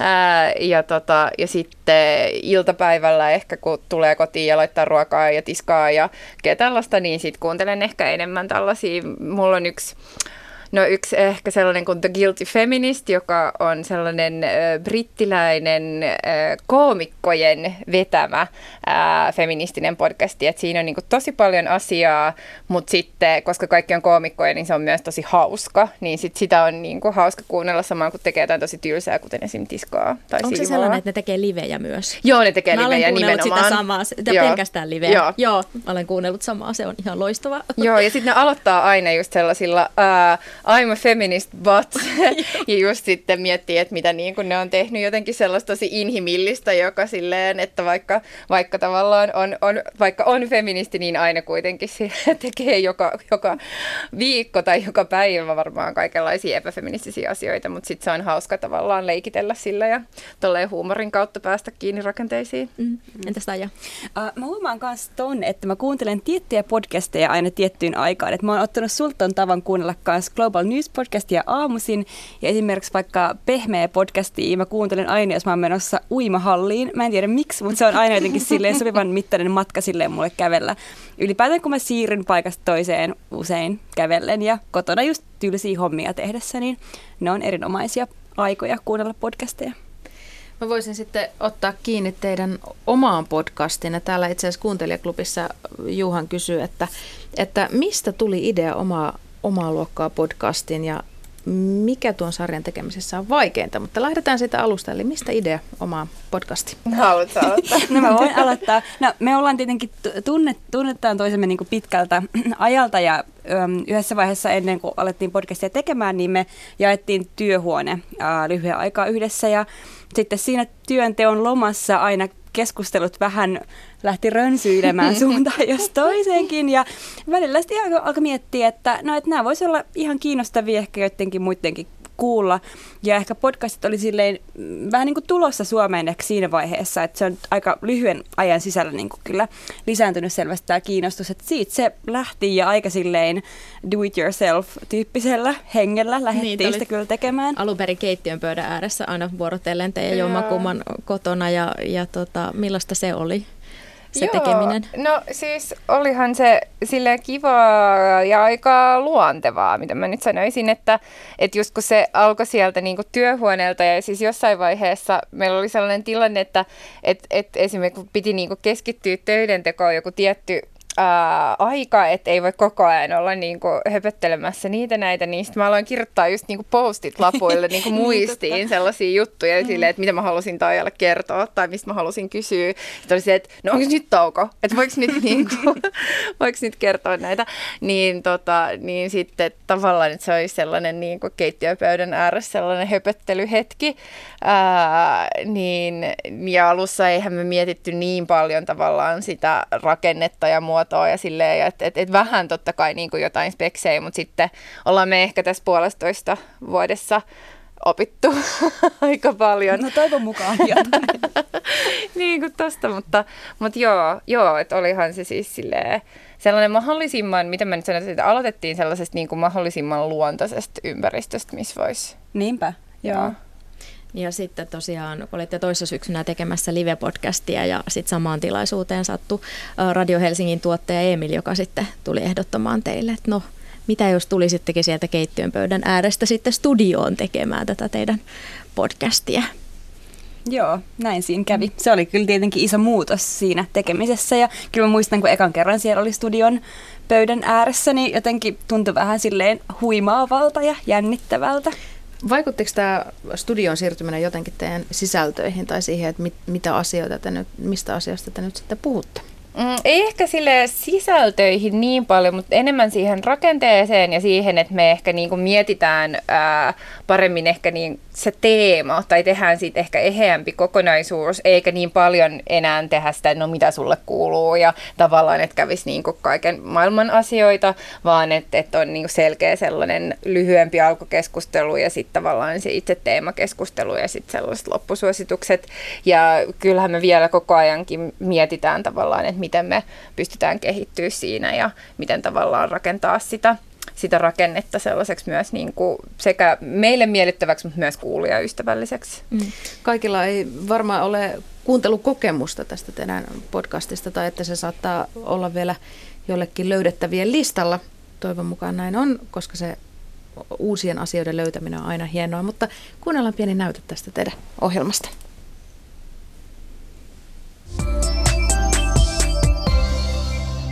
Yksi asia, mikä itse on, mä palaan vielä niin kuin niihin materiaalisiin resursseihin kyllä, se sen verran, että, että yksi asia, mikä kyllä on vähentänyt mun ahdistusta jotenkin tässä, etenkin viimeisen vuoden ajan, on ollut se, että mulla on ollut mm, taloudellisesti aika turvattu ähm, tilanne, että mä sain vuosi sitten äh, kolmen vuoden työsuhteen, mikä niin kuin helpottaa mun elämää tosi paljon ja, ja se vaikka kolme vuotta silleen kuulostaa sinänsä, no riippuu keltä kysyy, kuulostaako se pitkältä vai lyhyeltä. Mun äiti varmaan sanoisi, että se kuulostaa niin kuin sen työuran ajat, niin kuin mittakaavalla hirveän lyhyeltä ajalta, mutta, mutta kun mä itse työskentelin pitkään sillä tavalla, että mulla oli kolmen kuukauden tai lyhyempiäkin työsopimuksia, että vuoden aikana samalle työnantajalle, siis niin kuin tyyli joku ky- kymmenen tai jotain, en mä tiedä, oli, saattaako se olla se kuulostaa aika paljolta, mutta en, en muista enää tarkkaan, mutta kuitenkin siis sillä tavalla, että se oli niin kuin, niin kuin ihan muutaman kuukauden syklillä, kun pitää kelaa, että, että niin kuin, mitä mulla tapahtuu ja mistä mä saan rahat, milloin mä maksan vuokran ja sitten myöskin, että onko mä osa tätä työyhteisöä tai miten mun duuneille käy silleen, että jos ne vaan,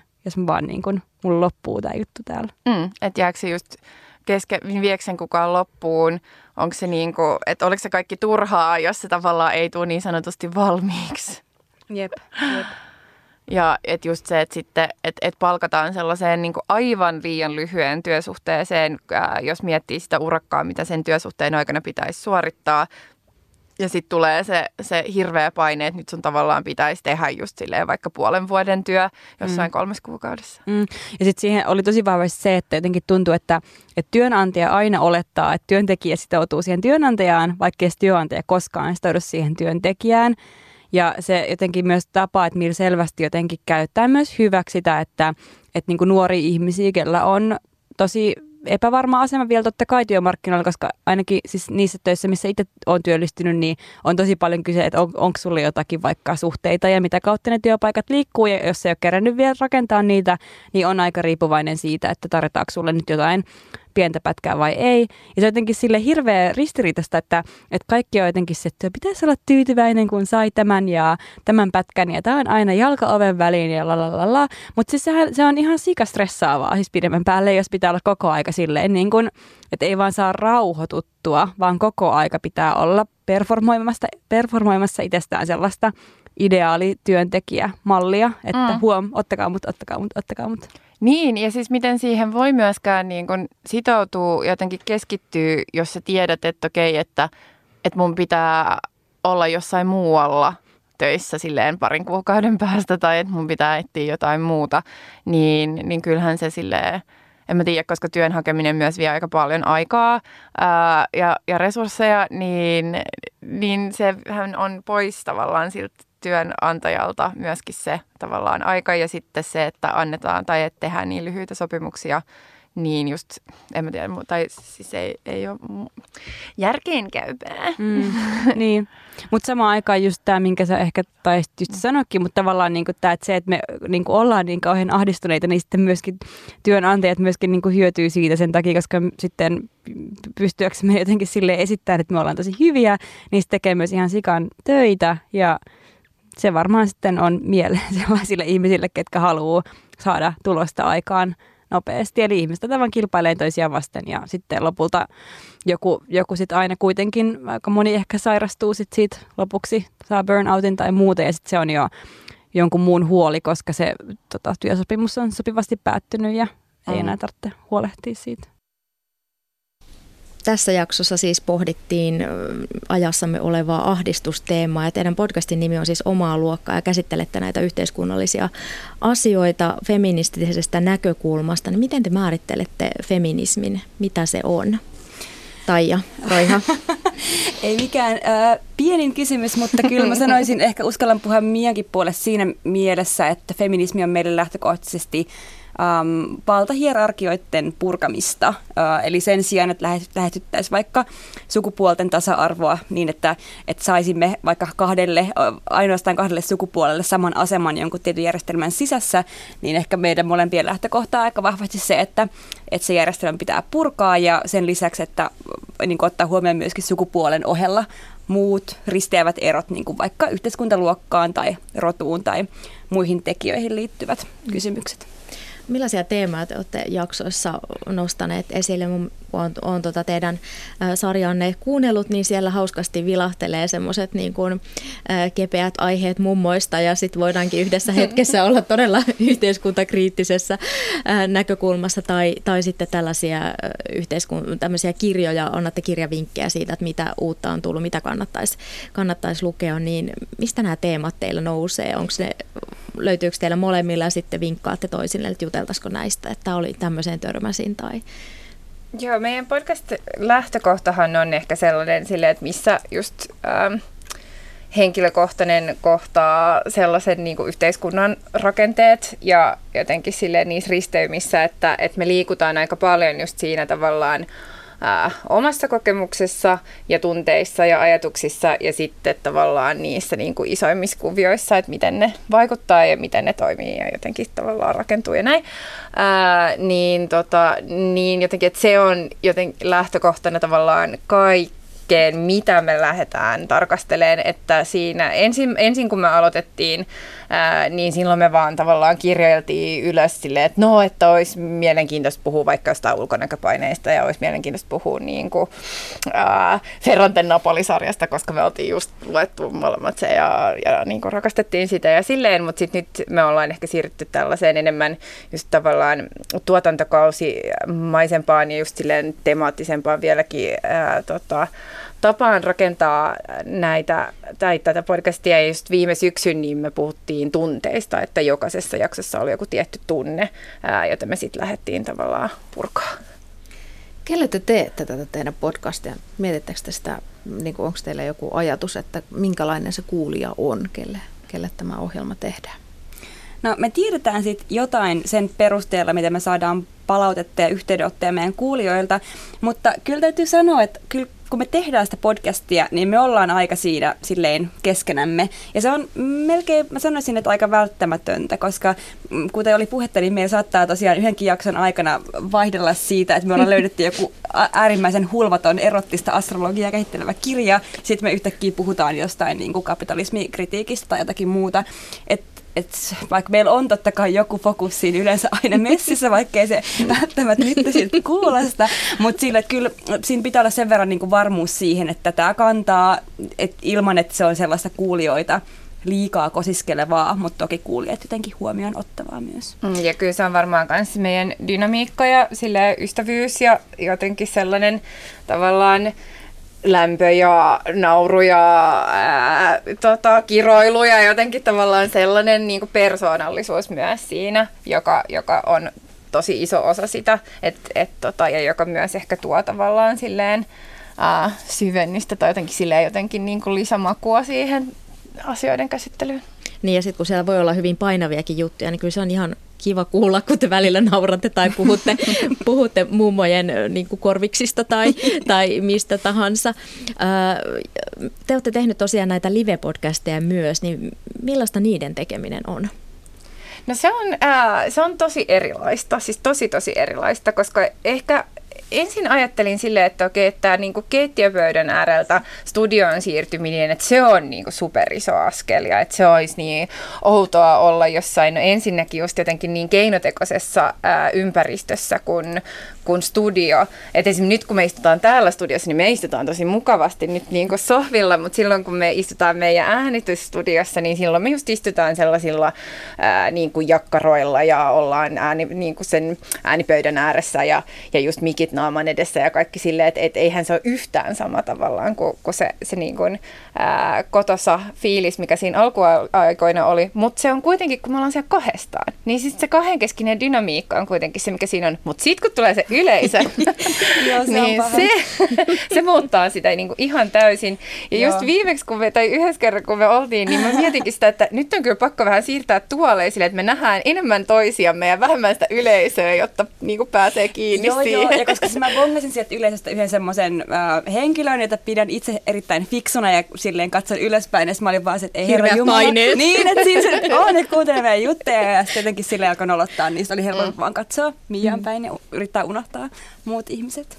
Te haluatte tuoda feminististä näkökulmaa ja, ja tällaista keskustelua julkiseen tilaan tämän teidän omaa luokkaa podcastin kautta, niin otetaan nopeasti, vaikka näitä asioita on hirveän hankala käsitellä nopeasti, mutta muutama tämmöinen, mikä, mikä ehkä Mia on ainakin seurannut tällä hetkellä sitä Ruotsin MeToo-tilannetta. Mitä sä sanoisit siitä verrattuna Suomen tilanteeseen? Mm, no siis ylipäätänsä, tota, äh, tai siis musta niin se on ollut tosi mielenkiintoista ää, seurata, miten en, ensinnäkin, tai siis me just itse asiassa puhuttiin tästä aiemmin tänään Taijan kanssa, että että miten tota, itse on ehkä tavallaan, kun on ollut niin kuin aktiivisesti mukana tekemässä vaikka feministisesti ylipäätänsä toimintaa niin kuin monta vuotta, niin on, on seurannut ylipäätänsä tavallaan silleen keskustelua, että miten ei ole ollut hirveän vastaanottavaa tavallaan huomioida ää, erilaisten niin kuin valtarakenteiden ää, vaikutusta siihen esimerkiksi just niin kuin seksuaalisen väkivallan tai ylipäätänsä niin kuin häirinnän ää, ilmiöihin yhteiskunnassa, mutta sitten tavallaan, että tämän ää, pyrähdyksen ja niin kuin miituun myötä, niin sitten sit kuitenkin tuli sellaista niin kuin arkikamaa, ja vaikka monet äh, ehkä silleen tota, siis häiritään kokevat oli silleen, että niin, no, eihän tämä ole mikään uutinen, mutta sitten taas niin kuin monet taas, jotka, jotka eivät sitä niin paljon koe, niin oikeasti koki sen tavallaan isona uutisena, että tällaista on. Mutta et mitä tavallaan nyt tapahtuu? Että et, tota, et jääkö onko se kuitenkin jäänyt nyt vähän sellaiseksi sille, että meillä on nämä niin kuin pari tavallaan profiilia, jotka on sitten nostettu ja heidän toimintaansa tarkasteltu, mutta sitten taas, että et jääkö se sitten vähän vähemmälle se tavallaan arkisempi pienempi, pienempi, mutta kuitenkin niin kuin se, joka kuitenkin kytee jotenkin joka paikassa ja joka sit, sitten mahdollistaa nämä niin kuin suuret, siis todella traagiset ja, ja, ja pahat teot. Että et esimerkiksi just niin kuin Ruotsissakin siitä, siitä on kuitenkin tullut ehkä enemmän tavallaan sen kulttuurikentän keskustelu, että mitä niin kuin kulttuurikentällä, minkälaista valtaa siellä käytetään ja kuka käyttää ja kehen ja just tällaiset niin kuin nuoremmat, hyvin epävarmassa asemassa olevat ää, ja sitten tällaiset etabloidut tavallaan korkeamman profiilin tyypit, niin, niin minkälaisia väärinkäytöksiä siinä voi tapahtua, mutta sitten se jää vähän se, että sitä on joka paikassa. Onko jotain aiheita, mitä te ette halua tai uskalla käsitellä teidän podcastissa? No, mä oon aika tarkka kyllä joistain aika henkilökohtaisista yksityisyyteen, ehkä omiin läheisiin ihmissuhteisiin liittyvistä asioista. Mm, niin ne on ehkä sellaisia. En mä tiedä, onko joku, mitä ei erityisesti uskaltaisi. Että kyllä sitten, niin kun, että jos jonkun aiheen kokee tärkeäksi ja käsittelyn aihe, niin arvoiseksi, niin kyllä se rohkeus sitten usein meillä on tähän asti ainakin löytynyt. Mm. Joo, mä oon kyllä puhunut tosi paljon henkilökohtaisia ää, aiheita tota, tuolla ja, ja sellaisia, mitä mä en olisi ehkä tota, ajatellut silloin niin kuin alkuvaiheessa, että, että tulee sanottua, mutta ei sitten myöskään ajattele siinä tilanteessa tavallaan silleen niin paljon, koska kun me tosiaan istutaan siinä kahdestaan, eikä se olisi mahdollista mulle siis, että mä oon puhunut monista sellaisista asioista, mistä mä en ole puhunut vaikka niin kuin joidenkin ystävien kanssa edes, mutta koska se on Taijan kanssa, mitä me tehdään, tota, niin se niin kuin pystyy tavallaan tuomaan siinä, siinä Ja sitten esille. kaikki ne muut kuulijat siellä jossain vaiheessa. niin. niin. Äh, kuuntelijaklubiin oli tullut kysymys, että te kerroitte, Johan Lusti kysyy tästä, että mistä se idea siihen teidän oma podcast-ohjelmaan tuli. Se tuossa jo käsiteltiinkin, mutta tästä ei vielä puhuttu, että mikä podcast-sarjan tekemisessä on vaikeinta ja miksi?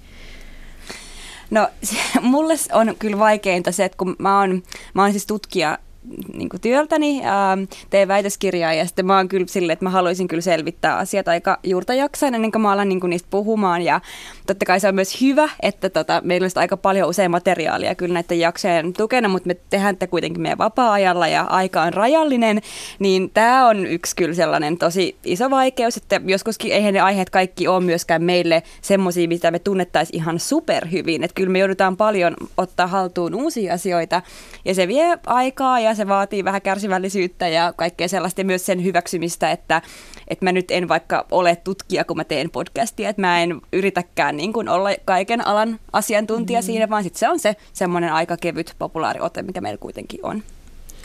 No keittiön pöydän äärestä mentiin studioon ja studiosta mentiin live-yleisön eteen ja tämä kaikki on tapahtunut vajassa kahdessa vuodessa. Mitä nyt? Mi- mitä tästä eteenpäin? Mihin, mihin te haluatte viedä teidän podcastia? Mikä, mitä tulevaisuudessa? No mehän ollaan tässä tota, parin viikon päästä ää, sellaisessa niin kuin, hyvän mielen podcast-kilpailussa kilpailemassa, tota, ää, mikä se on Suomen, ää, mikä se titteli on? No ei, se va- ei, ei se nyt ole paras. Ehkä se on paras. Ehkä voidaan sanoa, että se on Voidaan Suomen sanoa, paras. että se on Suomen paras podcast. ja, niin, tota, niin, niin sehän oli silloin luonteva seuraava, seuraava askel. Ähm, mutta en mä tiedä, siis se on varmaan taas silleen opitaan uutta ja, ja päädytään johonkin äh, tavallaan uuteen, en mä nyt sanoisi formaattiin, mutta just, että et, et me siir, siis käsiteltiin tosiaan niin kuin tunteita koko syksy ja nyt että kevät ää, tuotantokausi, joka alkaa just tässä ihan juuri ollaan jo ensimmäinen jakso nauhoitettu, niin nyt me, me siirrytään ää, käsittelemään tiloja hyvin niin kuin laajassa merkityksessä. Niin, no mutta siis kyllä mun tavoite olisi se, että me saataisiin mainstreamattua antikapitalistinen mm. ja feministinen keskustelu silleen sillä tavalla, miten me se ymmärretään. Joo, Tälleen siis, pienesti. Niin, niin, siis maailman hallinta totta kai. En mä halua ehkä hallita maailmaa, mutta mä haluaisin ehkä muuttaa tapaa, millä ihmiset ää, näkee maailman ja toimii siinä. Hei kiitos oikein paljon omaa luokkaa podcast-tekijät Mia Haaklund ja Taija Roiha, että pääsitte Yle Radio 1 podcastien yöhön. Ää, kurkistetaan hieman vähän tulevaisuuteen futuristi Elina Hiltusen kanssa. Tapasin hänet aiemmin, koska hän on tällä hetkellä kirjoittamassa uutta kirjaansa ulkomailla, niin hän ei päässyt ihan fyysisesti tänne, tänne sitten osallistumaan. Kysyin häneltä aluksi, että missä hän kuuntelee podcasteja ja mitä hän kuunteli ja miksi. Ja sitten kuulemme myös, että millä tavalla kahvilaan meno ja podcastin valinta, miten ihmeessä ne liittyy toisiinsa. Nyt mä en ole ihan varma, mikä se podcast on. Mä kuuntelen tosi paljon oikeastaan podcasteja, mutta se yksi paikka, missä mä kuuntelen, on punttisali. Et mulla on aina kuulokkeet päässä ja sitten mä kuuntelen jotain pääasiassa Yleltä, Yle, Ylessä tai Ylen sivuilla olevia podcasteja. Eli olikohan maailmanpolitiikan arkipäivää tai mitä maksaa tai jotain tämmöistä ohjelmaa. Tämmöisiä tietopitoisia, koska silloin kun mä menen punttisalille, niin mä haluan myös oppia uutta samalla. Että mä niinku treenaan sekä lihasta että aivoja. niin sen takia mun mielestä on tosi kiinnostavaa kuunnella näitä podcasteja. Hmm. Ihan mahtava vertaus tavallaan se, että et voit sitten niinku samalla aivolihaksia Joo, treenata ja, ja sitten muitakin lihaksia. Minkä minkälainen suhde sulla on radioon, audioon ja podcasteihin? No se, miten mä pääasiassa ehkä kuuntelen radioon silloin, kun mä ajan autoa. Ja sitten se, se miten mä kuuntelen sitten podcasteja, on se, että kun mä oon siellä punttisalilla. Että se ehkä tietyllä tavalla vaatii tietynlaisen ympäristön sen radion ja audion kuunteleminen. Tietenkin junassa myös kuuntelee aika paljon radioa ja podcasteja. Et se on sitten vähän, mulla vaihtelee, että mä myös niin kuin luen paljon ja sitten välillä kuuntelen tosiaan radioja ja podcasteja. Mm. Mutta kyllä mun täytyy sanoa se, että ehkä mä enemmän tykkään niin kuunnella podcasteja sen takia, koska sit mä saan juuri sitä, mitä mä haluan. Ja, ja aika hyvinhän siellä on näillä esimerkiksi Ylen sivuilla lukea aina tästä, että, että, että mitä, siinä, mitä se tietty podcast käy läpi.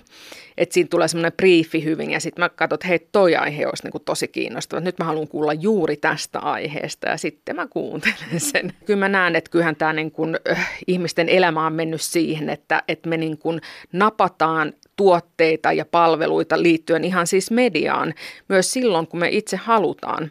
Eli jos me miettää jotain Yle Areenaa tai Netflixiä tai muuta, niin mehän, tai mitä tahansa muita tämmöisiä on, niin että kyllä se enemmän menee niin, että, että me katsotaan nämä jutut silloin, kun just meille käy, tai kuunnellaan nämä radio-ohjelmat silloin, kun meille just käy. Että kyllä se siihen menee, että hyvin harva siellä niin kuin telkan äärellä enää niin kuin tuijottaa ja odottaa, että voi kun täältä tulisi jotain kivaa, ja miksei tuu. Ja, ja tota, mutta kyllähän tämä elämä on mennyt aika paljon eteenpäin, kun mä muistelen sitä mun nuoruutta 70-80-luvulla, niin silloin oli kaksi kanavaa ja that's it. Ja silloin istuttiin ja odotettiin ja toivottiin, että sieltä tulee jotain hyvää. Nyt on vähän niin kuin mistä valita. Niin.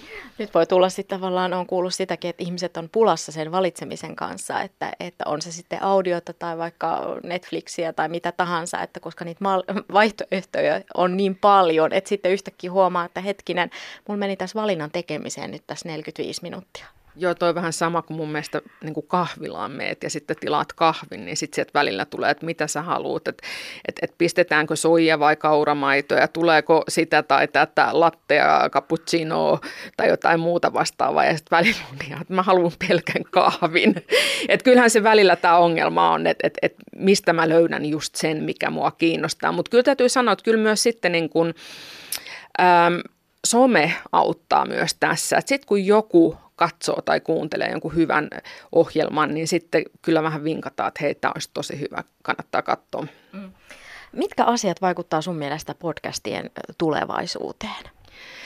No kyllä mä sanoisin, että, että ehkä ensimmäinen on käyttöliittymä. Eli käytännössä se, että kuinka helposti ihmiset niin kuin löytää ja pystyy käyttämään podcasteja. Et mun täytyy sanoa, että mulle toi podcast niin kuin että kun mä löysin nämä podcastit, niin se ei ollut ihan helppoa, että, että mä latailin erilaisia ohjelmia, jotkut toimi paremmin ja jotkut ei, ja sitten toisaalta mä voin mennä tietenkin vaikka Yle Areenan sivulle ja ladata sieltä, mutta mulle se ei ollut ihan itsestään selvä, musta se oli aika sekava maailma.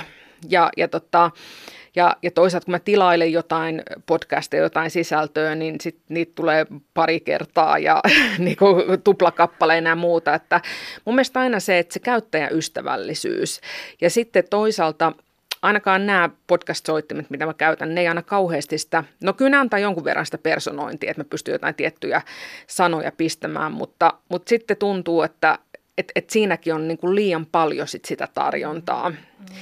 Et sanoisin, että aina, aina jos halutaan mennä niin kuin semmoiseen, että, että, että saadaan niin podcastit nousemaan suosioon, niin pitäisi olla niin kuin todella helppo se käyttöliittymä, että ihmisten on niin, kuin niin helppo käyttää. Vähän niin kuin jotain appseja, niin mä aina, aina vertailen, että, että mikä on mun mielestä helpoin appsi käyttää, niin on tämmöinen virtuaalipiano. Siinä ei ihmiset paljon mieti, että miten tätä käytetään. Siinä kun saat ne koskettimet siihen, niin sitten alat vaan painelee ja that's it. Niin, eli vähän semmoinen, että se täytyisi olla ikään kuin sellainen intuitiivisesti käytettävä sovellus tai sellainen, että sun ei tarvitse lukea jotain manuaalia, että sä osaat sitten tilata niitä ohjelmia, mitä sä haluat. Joo, siis mulla ainakaan nämä ei ole ollut ihan helppoja. Mä kuitenkin itse koen, että mä aika paljon käytän erilaisia appseja ja tiedän aika paljon niin kuin myös tietotekniikasta ja tällä tavalla. Että siinä mielessä se oli mulle aika yllätys, että miten vaikeaa se oli mm-hmm. lopulta Mulle tuli mieleen nyt tämmöinen niin kuin analogia siitä, että miten voisi itse asiassa podcastit toimia hyvin. Että, että kun mä käytän itse Spotifyta, niin sehän on niin sairaan helppo, että jos mä haluan jotain kuunnella Queenia tai Led Zeppelinia tai Dorsia, niin sitten mä menen haen sieltä, että mun ei tarvitse lähteä niin pitkin nettiin hakemaan näitä. Eli siinä mielessä niin kuin joku tämmöinen, niin kuin, joka olisi niin helppokäyttöinen ja, ja niin, niin kuin suosittu, että sinne niin kuin kaikki sitten pistäisi, niin olisi tosi hyvä. Mutta tämä on hyvä kysymys, että, että milloin nämä podcastit lähtee sitten, sitten lentämään ja, ja ne on niin kuin tietyn piirin, äh, tietyn, tietyn piirin tämmöinen niin kuin vähän niin kuin vaiettu salaisuus. Öm, mitä vaaditaan siitä muuta kuin tämä, että tämä tekniikka ja tämä tulee sillä tavalla helpoksi käyttää? Et niin jos mietitään tällaista niin kuin tämän lisäksi, niin mitä vaaditaan, että siitä voisi tulla semmoinen massojen juttu? Että sehän on jo isommissa maissa, on Jenkeissä ja muualla jo selvästi lyönyt läpi, mutta Suomessa se ei kuitenkaan vielä ihan sillä tavalla. Niistä on puhuttu jo monta vuotta ja, ja osa ihmiset kuuntelee hyvinkin intohimoisesti ja, ja paljon, mutta se ei ole ikään kuin vielä täysin lyönyt läpi. Se on ehkä, ehkä pikkasen vielä tämmöinen niin elitistinen juttu täällä Suomessa, että aika harva ehkä, äh, sanotaanko pihtiputaan mummo mitään podcasteja kuuntelee. Mutta siinä mä yleensä vielä sanoisin, että kyllä se, niin kuin se teknologia ja se käyttöliittymä on se, että ja, ja tota, mutta ehkä semmoisia positiivisia uutisia tässä podcastin ja audion puolella sanoisin, niin on nämä äm, äänikirjapalvelut. Eli nythän ne on mun mielestä alkanut lyömään aika hyvin läpi ja, ja, tota, ja sitten myös niissä mainoksissa vähän niin kuin vähän opetetaankin ihmisiä, että miten sä voit, niin kuin, missä sä voit kuunnella. Että sä lähdet lenkille vaikka, niin kuuntele, ää, kuuntelet vaikka silloin äänikirjoja. Näin mä, mäkin muuten teen, että mä kuuntelen äänikirjoja ja myös käy kävelee jossain. Ja, ja tota, niin, että kun vähän näytetään, että mikä se hetki on ja, ja miten tätä voisi niin kuin tehdä, niin niin täytyy sanoa, että, että mullakin kesti jonkun aikaa piti siellä punttiksella käydä ennen kuin mä tajusin, että itse asiassa hei, tämähän olisi niin kuin tosi hyvä paikka kuunnella ja oppia jotain muuta. Että mä oon kuunnellut musiikkia siis aina ennen siellä, niin nyt mulle tuli sitten semmoinen ajatus, että vitsi, että, että nyt kun kirjoitan erityisesti tämmöistä kirjaa, niin, niin mä haan kauheasti tähän kirjan aiheisiin liittyviä podcasteja, että kun mä kirjoitan tulevaisuuden, siis moni, monista eri asioista tulevaisuudessa, eli tulevaisuuden ruuasta ja ilmastonmuutoksesta ja liikenteestä ja muuta, niin sitten mä aina haen sieltä, että nyt hei, nyt tämä ilmastonmuutos-podcast. Ja sitten mä niin opin siinä samalla. Et ehkä se, että, että ihmisiä ehkä pitäisi vähän myös niin kuin opettaja vinkata, että mikä se voisi olla hyvä hetki kuunnella podcastia ja mitä se podcast yleensä tarkoittaa. Että sehän on aika jo sanana aika vaikea ja, ja mun mielestä vähän niin kuin jo semmoinen luot, siis luotaan työntävä juuri näin, että et se ei niinku houkuttele mm. tai joku kiva juttu tai mm. muuta. Et kuulostaa vähän niinku tekniseltäkin jopa. Mm. Tuli mieleen tuosta, kun puhuit vielä tuohon tekniikkaan palatakseen, että, että kun otit, mainitsit tämän Spotify, niin siinähän on hyvä tavallaan, kun se myös seuraa, että mitä sä oot kuunnellut, se saattaa vinkata jostain, että hei, kuuntelemasi artisti on keikalla tuolloin, ja, ja se on niin kuin semmoinen, ja tosi helppo käyttää, samoin kuin nämä äänikirjapalvelut, että ei tarvitse tietää. Mutta sitten tavallaan algoritmithän yleensä siinä on se taas, että, että aina ne ei välttämättä osaakaan sit yllättää, että hei, saattaisitkin tykätä tästä. Eli miten sä näet nämä algoritmit, että voiko se niin kuin sitten jättää katveeseen jotain uutta, sellaista, mitä ei vaan hoksannut edes etsiä ja kuunnella? No tietenkin, jo siihen se perustuu, että ne algoritmit, jos puhutaan niin kuin koneoppimisesta, niin periaatteessa, että sehän käy niin kuin sitä dataa läpi, että, että minkälaista ähm, niin kuin asiasisältöä vaikka ihminen tai sun kaltaiset ihmiset on kuunnellut ja sitten se sitä kautta niin kuin esittää jotain uutta, mutta eihän se mikään niin kuin ongelma olisi tehdä myös semmoista algoritmia ja mun mielestä niin kuin on jo esimerkiksi Googlessa tämmöinen surprise me, eli yllätä minut. Eli sitten se vaan niin kuin randomisti arvoi, arpoi jonkun, että tämä voisi olla joku tämmöinen. Mutta kyllä mun täytyy sanoa, että kyllä noi esimerkiksi, jos mä ajattelen jotain Amazonin, kun teen, soppailen Amazonissa vaikka tietokirjoja, niin kyllä se tosi hyvin pystyy aina niin kuin esittämään mulle, että hei, tämä voisi olla niin kuin joku tosi hyvä sulle, että kiinnostaisiko tämä. Ja kyllä se välillä sitten aina tulee nappaa, että no otetaan toikin nyt sinne, sinne tota ostoskori. Mm-hmm. Minkälaisena sä näet audion ja podcastien tulevaisuuden? Onko se niin, että se tulee olemaan sitten jossain vaiheessa, se onkin sitä ikään kuin valtavirtaa, että se on tapa, miten ihmiset kuuntelee? No kyllä mä näen, että, että kun ihmiset kuuntelee, niin se tulee olemaan tämmöistä, niin kuin, että sä valitset juuri silloin, kun sä haluat ja, ja sen sisällön. Että, että sitä se varmaan tulee hyvin paljon enemmän olemaan. Että totta kai meillä, no mä mietin sitä, että jos tyypillisiä tilanteita, että miten esimerkiksi itse ajaa tai, tai kuuntelee, niin mä ajan autoa ja, ja muuta, niin siinä ehkä voi olla vähän vaikea rämpläillä. Että se syy, minkä takia mä kuuntelen radio on se, että mun on vähän vaikea sitten lähteä räplälle kesken matkaa. Että et, et, nyt mä haluan sieltä täältä puhelimesta tämän ja tämän podcasti, mutta jos tähänkin tulee tämmöisiä teknisiä apuja, että mä vaan äänikomennolla sanon, että podcast ilmastonmuutoksesta ja sitten se niin kuin pamauttaa mulle sen, niin, niin silloin varmaan on helpompi, koska mun mielestä radiosta välillä ei tule aina sitä semmoista tavaraa, mitä itse haluaa kuunnella. Mutta kyllähän se näkyy siis esimerkiksi television katselussa, että kyllä se menee todellakin, niin kuin tässä puhuttiin jo, että, että ihmiset itse sitten valitsee sen, Mitkä kaikki asiat vaikuttaa, oot, oot futuristi, niin sun silmin katsottuna siihen, että mitä ihmiset niin kuin lukee tai kuuntelee tai, tai miten he käyttää eri sisältöjä?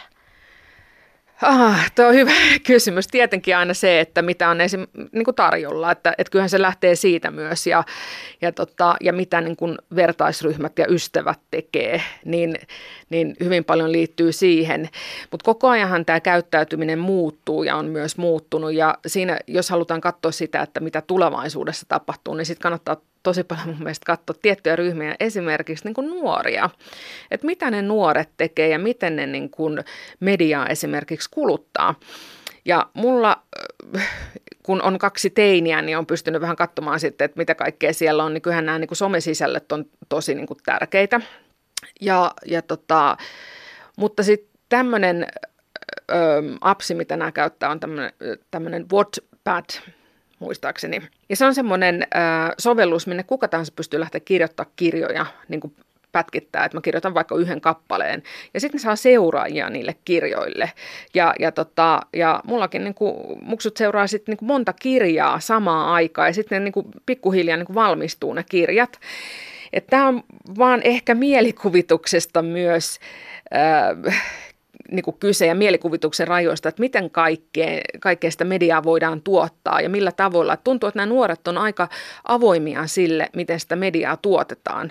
Et itse kun vanhan kansan ihmisenä kauniisti sanottuna, niin kyllä kun mä oon tottunut sen kirjan lukemaan niin alusta loppuun, että mun mielestä olisi kauhean lähteä lukemaan niin kuin ei-valmista kirjaa. Sulle tulisi aina viikossa semmoinen ilmoitus sähköposti, että nyt kaksi lukua on valmiina käy lukemassa. Ja, Siellä voi olla vähän virheitä vielä, mutta... Joo, ja vielä parhaimmillaan siis sitä, että, että sehän voi olla niin kuin myös vuorovaikutteista, että ihmiset saa kommentoida sitä, että sehän voi muuttua sit siitä mukaan, että, että mitä jengi sanoo. Ja, ja tota, niin, niin, mutta kun katsoo sitä, näille nuorille se on ihan ok tämän tyylinen. Et se on mielenkiintoista, mitä se esimerkiksi podcast tai audio voi olla, että voiko se muuttua sen perusteella, mitä niin kuin äänestetään tai somessa ja missä ne on, onko ne, millä somekanavilla niin kuin podcastit löytyy ja, ja, ja kuinka paljon niin kuin podcastiin lähtee sitten yhdistymään erilaiset niin kuin muut, muut mediat. Se voi olla semmoinen, että se tulee olemaan semmoinen paketti esimerkiksi, että siinä on podcasti ja siinä on sitä ja tätä ja, ja, ja sitten minkä ympärille podcastit rakentuu. Tuleeko siellä jotain tämmöisiä niin kuin, esimerkiksi tämmöisiä tiettyjä podcast brändejä, että nyt on tämä henkilö pitää podcastia, nyt vaikka Sauli Niinistön oma, ja sitten siellä on kirja, kirjaa ja muuta täällä ympärillä, että mitä kaikkea siihen voi sitten rakentuukaan. Mm. Joo, kuulostaa kiinnostavalle ja sitten tämä kanssa, että, että vuorovaikutteisuus, niin se on varmaan yksi, mikä, mikä tavallaan tuo hieno esimerkki, miten kerroit, että miten ne kirjat siellä, siellä siitä rakentuu ja ollaan ikään kuin prosessissa mukana, niin, niin varmaan ainakin voisi kuvitella, että jossain niin kuin journalistisissa sisällöissä se tulee se yleisön kanssa dialogissa oleminen ja ehkä myös se, että, että sitä kautta sitten voi, voi joku kulma vähän tarkentua tai muuttua. Joo, kyllä. Ja kyllähän toisaalta niin kuin radio-ohjelmissahan niin kuin tätä tapahtuukin jo, että suorissa radio-ohjelmissa että on esimerkiksi Twitterin kautta otetaan kommentteja ja kysymyksiä monessakin, mutta sitten jos tehdään tämmöisiä podcasteja niin kuin me tehdään tässä, niin tässähän ei ole niin kuin tällä kertaa mitään vuorovaikutusta yleisön kanssa. Että sitten se kysymys on, että, että miten se voisi tulevaisuudessa sitten olla, tai pystyykö se olemaan, että podcast menee jossain niin kuin soittimessa ja sitten siellä väliin tulee aina ihmisten niin kuin kommentteja ja kysymyksiä ja sitten, sitten niin kuin myöhemmin nämä podcastin tekijät vastaa niihin ja, tai ottaa seuraavan jakson, mistä se lähtee. Et, et, sekin on mielenkiintoinen miettiä, että et miten se voi elää se podcast sitten. Mm, et nythän se on hyvin tämmöinen staattinen, että et se on niin kuin siinä, että kuuntelet sen paketin, mitä tulee. Ja samahan se telkassa on, että, että siellä on joku juttu ja katsot sen. Mutta nyt jos me mietitään esimerkiksi Netflixissä se en ole katsonut sitä Black Mirror, sitä jaksoa, missä pystyy vaikuttaa siihen, mikä se loppu on. Mm. Että tämmöinenkin on tämmöinen äh, yksi mahdollisuus tulevaisuudessa. Ihmisethän omaksuu eri tahtiin asioita ja tapoja ja, ja tota, on sitten taas toisaalta puhutaan sellaisista kuin edelläkävijät, jotka on niin kuin etunenässä tulossa jotain uutta, niin he on siellä, että haluan kokeilla ja haluan olla, olla mukana. Niin äh, minkälainen vaikutus tällaisilla edelläkävijöillä on sitten siihen, että joku asia tai tavat toimia muuttuu? No niillä on ehdottomasti tärkeä, tärkeä niin kuin vaikutus siihen, että jos miettää ihan tämmöisiä innovaation leviämisen teorioita, niin siinähän on, on tämmöinen ihmisryhmä, joka niin kuin keksii nämä uudet käytänteet ja sitten on tämmöisiä pioneereja, jotka ottaa sitten käyttöön nämä ensimmäisenä. Sitten on seuraava ryhmä, joka niin kuin tsekkaa vähän niitä pioneereja ja se aina niin kuin isonee se ryhmä sitten niin, niin kyllä se on tärkeänä edelläkävijät siinä. Et ja, ja sitä kautta, kun miettään tulevaisuutta ja futuristin kannalta, niin nämä edelläkävijät on todella mielenkiintoinen ryhmä, että, että katsotaan sitä, että mitä nämä edelläkävijät tekee ja sitten se voi kertoa sitä tulevaisuudesta, että mitä niin kuin massat tekee perässä. Mutta se ei aina ole ihan niin kuin selvä juttu, että voi olla, että edelläkävijät tekee jotain, eikä se sitten sitten niin kuin leviikkään kuitenkaan, että, että se ei ole kuitenkaan mikään tae, mutta jos me mietitään jotain innovaatioita niin, ja että mistä me löydetään seuraavat isot jutut tulevaisuudessa, niin kyllä ne käytännössä on sitä, että katson niitä edelläkävijöitä, joita esimerkiksi, niitä on tämmöisissä trendikirjoissa lueteltu, että esimerkiksi tota, Edelläkävijöitä löytyy isoista kaupungeista, koska siellä kulttuurit kohtaa tosi paljon. Sitten taiteilijat on edelläkävijöitä, yleensä media viihdeala on edelläkävijöitä, nuoret on edelläkävijöitä. Mutta toisaalta täytyy sanoa, että, että kun usein puhutaan tuosta iästä, että, että onko niin, että vanhukset ei sitten, niin kuin, että ne tulee siellä jäljessä, niin ei voi näinkään kuitenkaan yleistää. Että kyllä niitä niin kuin, sanotaanko tämmöiset nuoren miel, kaiken ikäiset nuoren mieliset ihmiset on edelläkävijöitä. Megatrendithän kertoo aina jotain myös ihmisten, ihmisten tarpeesta, niin millä tavalla ne sitten voi heijastua vaikkapa audioihin tai podcasteihin? No vähintäänkin nyt sisältöinä ja, ja sitten ehkä tapoina, että miten miten sitä kulutetaan, sitä mediaa. Mutta jos mietitään megatrendejä, niin ehkä semmoinen selvennys tästä sanasta, kun se ei välttämättä ole kaikille tuttu, että megatrendi on tämmöinen hyvin iso globaali trendi, joka vaikuttaa mon, monella, siis eri puolilla maapalloa. Ja se on ollut olemassa jo jonkin aikaa ja tulevaisuudessa voidaan ajatella, että se jatkuu. Ja megatrendejä on esimerkiksi, mulla on tämmöinen kymmenen megatrendin lista, mutta esimerkiksi on kaupungistuminen on yksi megatrendi, väestön ikääntyminen, globaali väestön kasvu, sitten toisaalta niin kuin resurssien luonnonvarojen väheneminen on yksi megatrendi, teknologian kasvu, digitalisaatio, että siinä on tämmöisiä megatrendejä – niin sitten näistä voi aina miettiä aina jokaisesta, että miten se tulee ehkä vaikuttamaan sitten tuonne audiopuolelle. Jos me mietitään esimerkiksi audiopuolella, tämmöinenkin asia, mitä ei välttämättä ehkä kauheasti ajatellaan se, että väestö ikääntyy, niin mitä tapahtuu kuulolle. Sekään ei ole aina ihan itsestään selvä juttu, mutta, mutta siis kun esimerkiksi mun isällä on kuulolaite, niin tietää sitten, että, että nämäkin on tämmöisiä asioita, että miten sitten vaikuttaa ja että kun lähtee aistit heikkenemään. Mm. Sitten tulee heti mieleen, että sitten täytyy olla, olla jotenkin, että audion kaverina ehkä video ja tekstitys. Aivan, joo, joo että miten saat sen tekstityksen esimerkiksi. Ja toisaalta jos lähdetään miettimään, että mun mielestä on hirveän tärkeää, että me mietitään sitä esteettömyyttä. Että se esteettömyys niin kun suunnittelussa, niin se on, palvelee mun mielestä kaikkia. Ja monta kertaa mun täytyy sanoa ihan suoraan se, että kun mä katselen suomalaisia leffoja, niin siellä ei välttämättä puhuta aina niin selvästi, niin mä katson ne usein tekstityksellä. Mm. Mulla oli tuossa pari vuotta sitten sairastin itse todella pahan ö, korvatulehduksen tai kumpaankin korvaan. Ja, ja tota, mulla meni kuulo kahdeksi viikoksi. Ja se täytyy sanoa, että, että siinä vaiheessa alkoi miettiä vasta, että miten erilaista se elämä on, kun se kuulo ei pelaa kunnolla. Että kun sä et kuule tämmöisiä asioita, kun ovikello soi tai pistät veden päälle, sä et kuule sitä, että vesi valuu tästä. Että nämä on semmoisia, jotka, jos sulle ei ole mitään vikaa, niitä ei tule ajateltua tämmöisiä, että, että niin kuin, minkälaista se elämä on ihmisellä, jolla on kuulovaurio. Mutta sitten kun me lähdetään miettimään tämmöisiä, niin kuin lähdetään laajentaa sitä ajattelua, että miten me saataisiin meidän vaikka sisältö esteettömästi kaikille, niin sehän on kuitenkin se tarkoitus, että me saataisiin mahdollisimman moni pääsisi kuuntelemaan. Sitten täytyy miettiä näitä erilaisia tapoja puheen tunnistuksen on myös arvioitu, että se lähivuosina sitten muuttaa sitä meidän kommunikointia eri laitteiden kanssa. Elina Hiltunen, mitä sä ajattelet tästä puheen tunnistuksen vaikutuksesta meihin ihmisiin? Niin, kyllähän se jo nyt on niin kuin käytössä, että monta kertaa kun teen Google-hakuja, niin sanon ihan siis, puhun sille laitteelle. Ja, ja erityisesti kun lähden niin kun etsin jotain osoitetta, niin mä sanon suoraan mun puhelimelle, että vaikka se ja se katu, ja sitten se niin kuin hakee sen osoitteen. Että kyllähän se aika kätevää on, ja se vapauttaa myös meidät monesta, että esimerkiksi just autolla ajo vaikka, kun ajat autoa, niin siinä ei pahemmin viittisi lähteä räpläilleen mitään puhelinta koska se on suoraan sanottuna vaarallista, kun et monen asiaan pysty keskittyä kuitenkaan samaan aikaan, niin sitten jos sä pystyt puhumaan ja antamaan näitä käskyjä, niin kyllä se aina helpottaa sitä elämää. Ja kyllä se teknologia on jo täällä ja koko ajan paranee. Sitten seuraava vaihe, mitä niin kuin siinä, että me aletaan puhua tämmöistä instant, esimerkiksi kielenkääntämisestä. Että sekin niin kuin liittyy tässä toisaalta niin kuin teknologiana podcasteihin, että et voiko olla semmoinen podcasti, että tämä nyt yhtäkkiä, että, että mä voisin valita sieltä mun laitteesta, että mä haluan kuunnella tämän englanniksi tämän podcastin. Ja sitten siitä tulee niin kuin instant tulkkaus siinä englanniksi. Ja, ja mä uskon, että nämäkin on niin kuin aika mahdollisia, sanotaan 10-20 vuoden päästä. Että tämmöisiäkin voisi sitten olla. Mm. Että kyllä, kyllä mä oon vähän tämmöinen teknologia uskovainen tässä mielessä.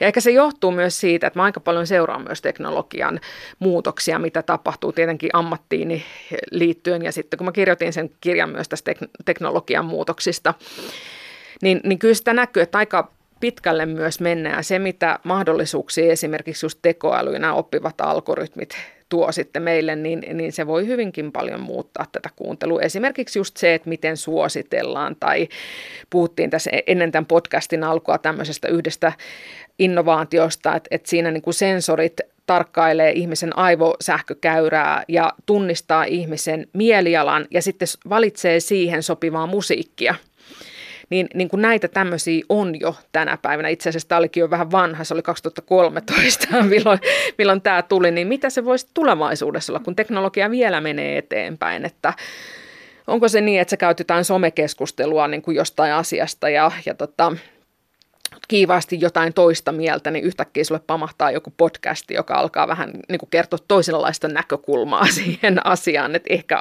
ehkä voi olla toisenlaisiakin ajatuksia tässä, en tiedä. Mm.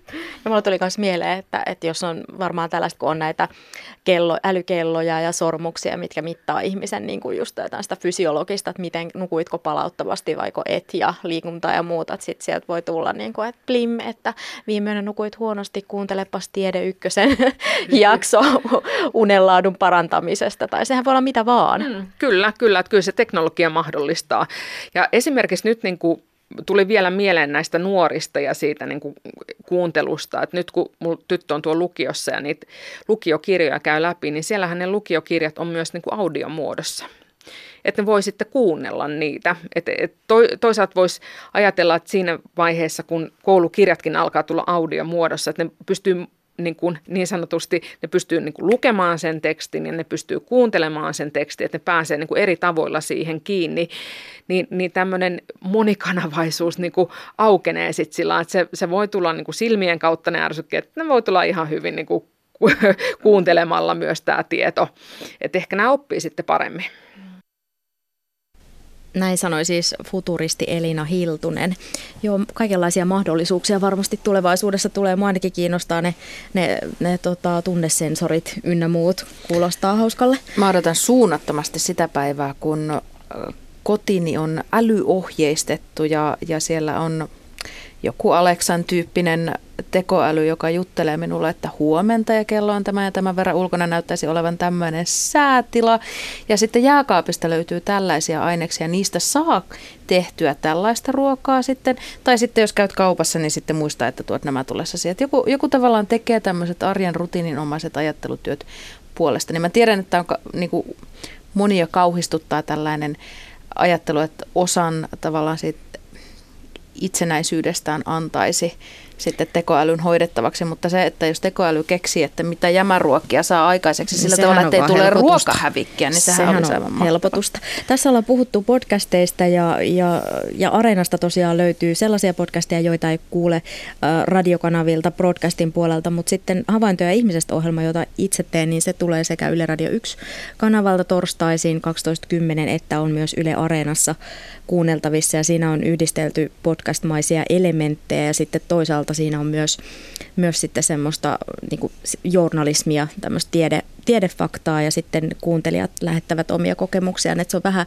vähän erityyppinen ö, ohjelma ja, ja tota, siihen yhdessä tiimin kanssa tehtiin semmoista taustatutkimusta ja, ja sitten idea syntyi mulla siitä vaan, että että mua kiinnostaa ihmiset ja mikä meihin vaikuttaa. Ja että ihminen on yksi suuri mysteeri, että kiinnostavaa selvittää, että mitkä kaikki asiat meihin vaikuttaa. Jotenkin tässä kun vuoden on sarjaa tehnyt, niin ollut jännä huomata se, että miten, miten, sama, miten paljon meissä on niin kuin ihmisissä samaa, miten me reagoidaan eri tilanteisiin. Että, että se on, ja olen tosi kiitollinen ihmisille, jotka ovat kokemuksiaan tarinoita lähettäneet, uskomattoman hienoja ja koskettavia tarinoita.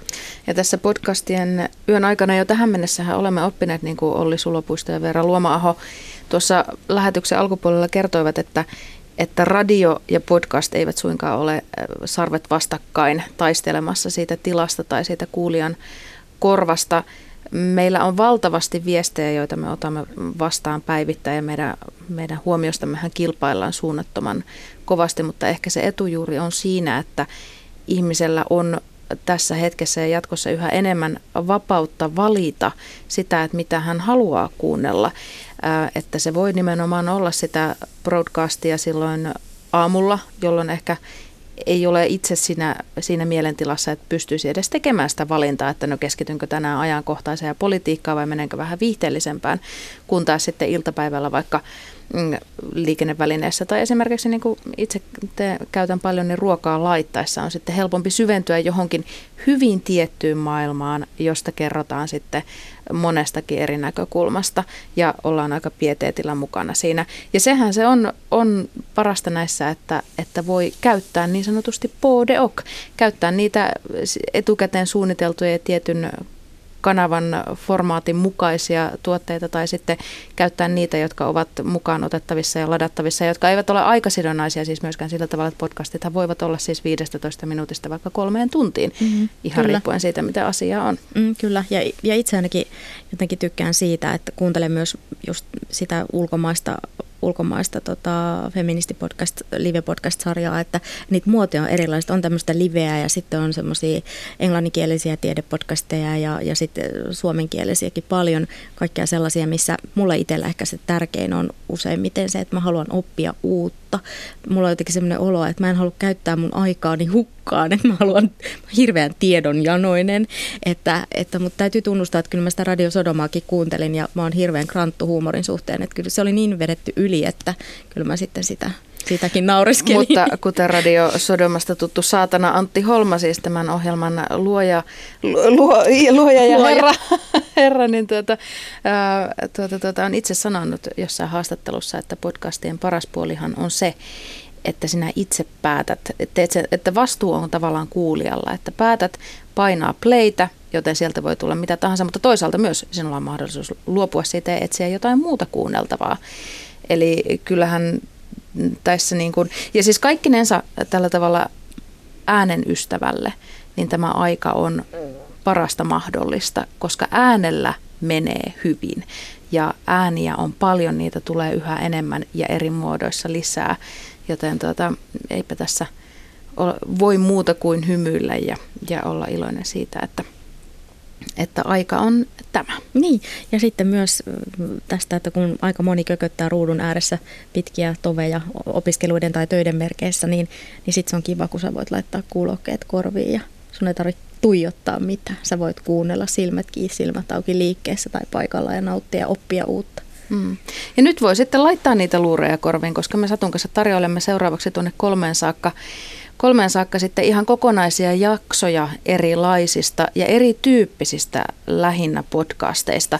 Ja nämä jaksot, mitkä nyt tulette kuulemaan, niin ovat, löytyvät kaikki Yle Areenasta, eli sieltä sitten voi jälkikäteen käydä kuuntelemassa joko uudelleen tai vaikka koko tuotantokauden, jos siltä tuntuu.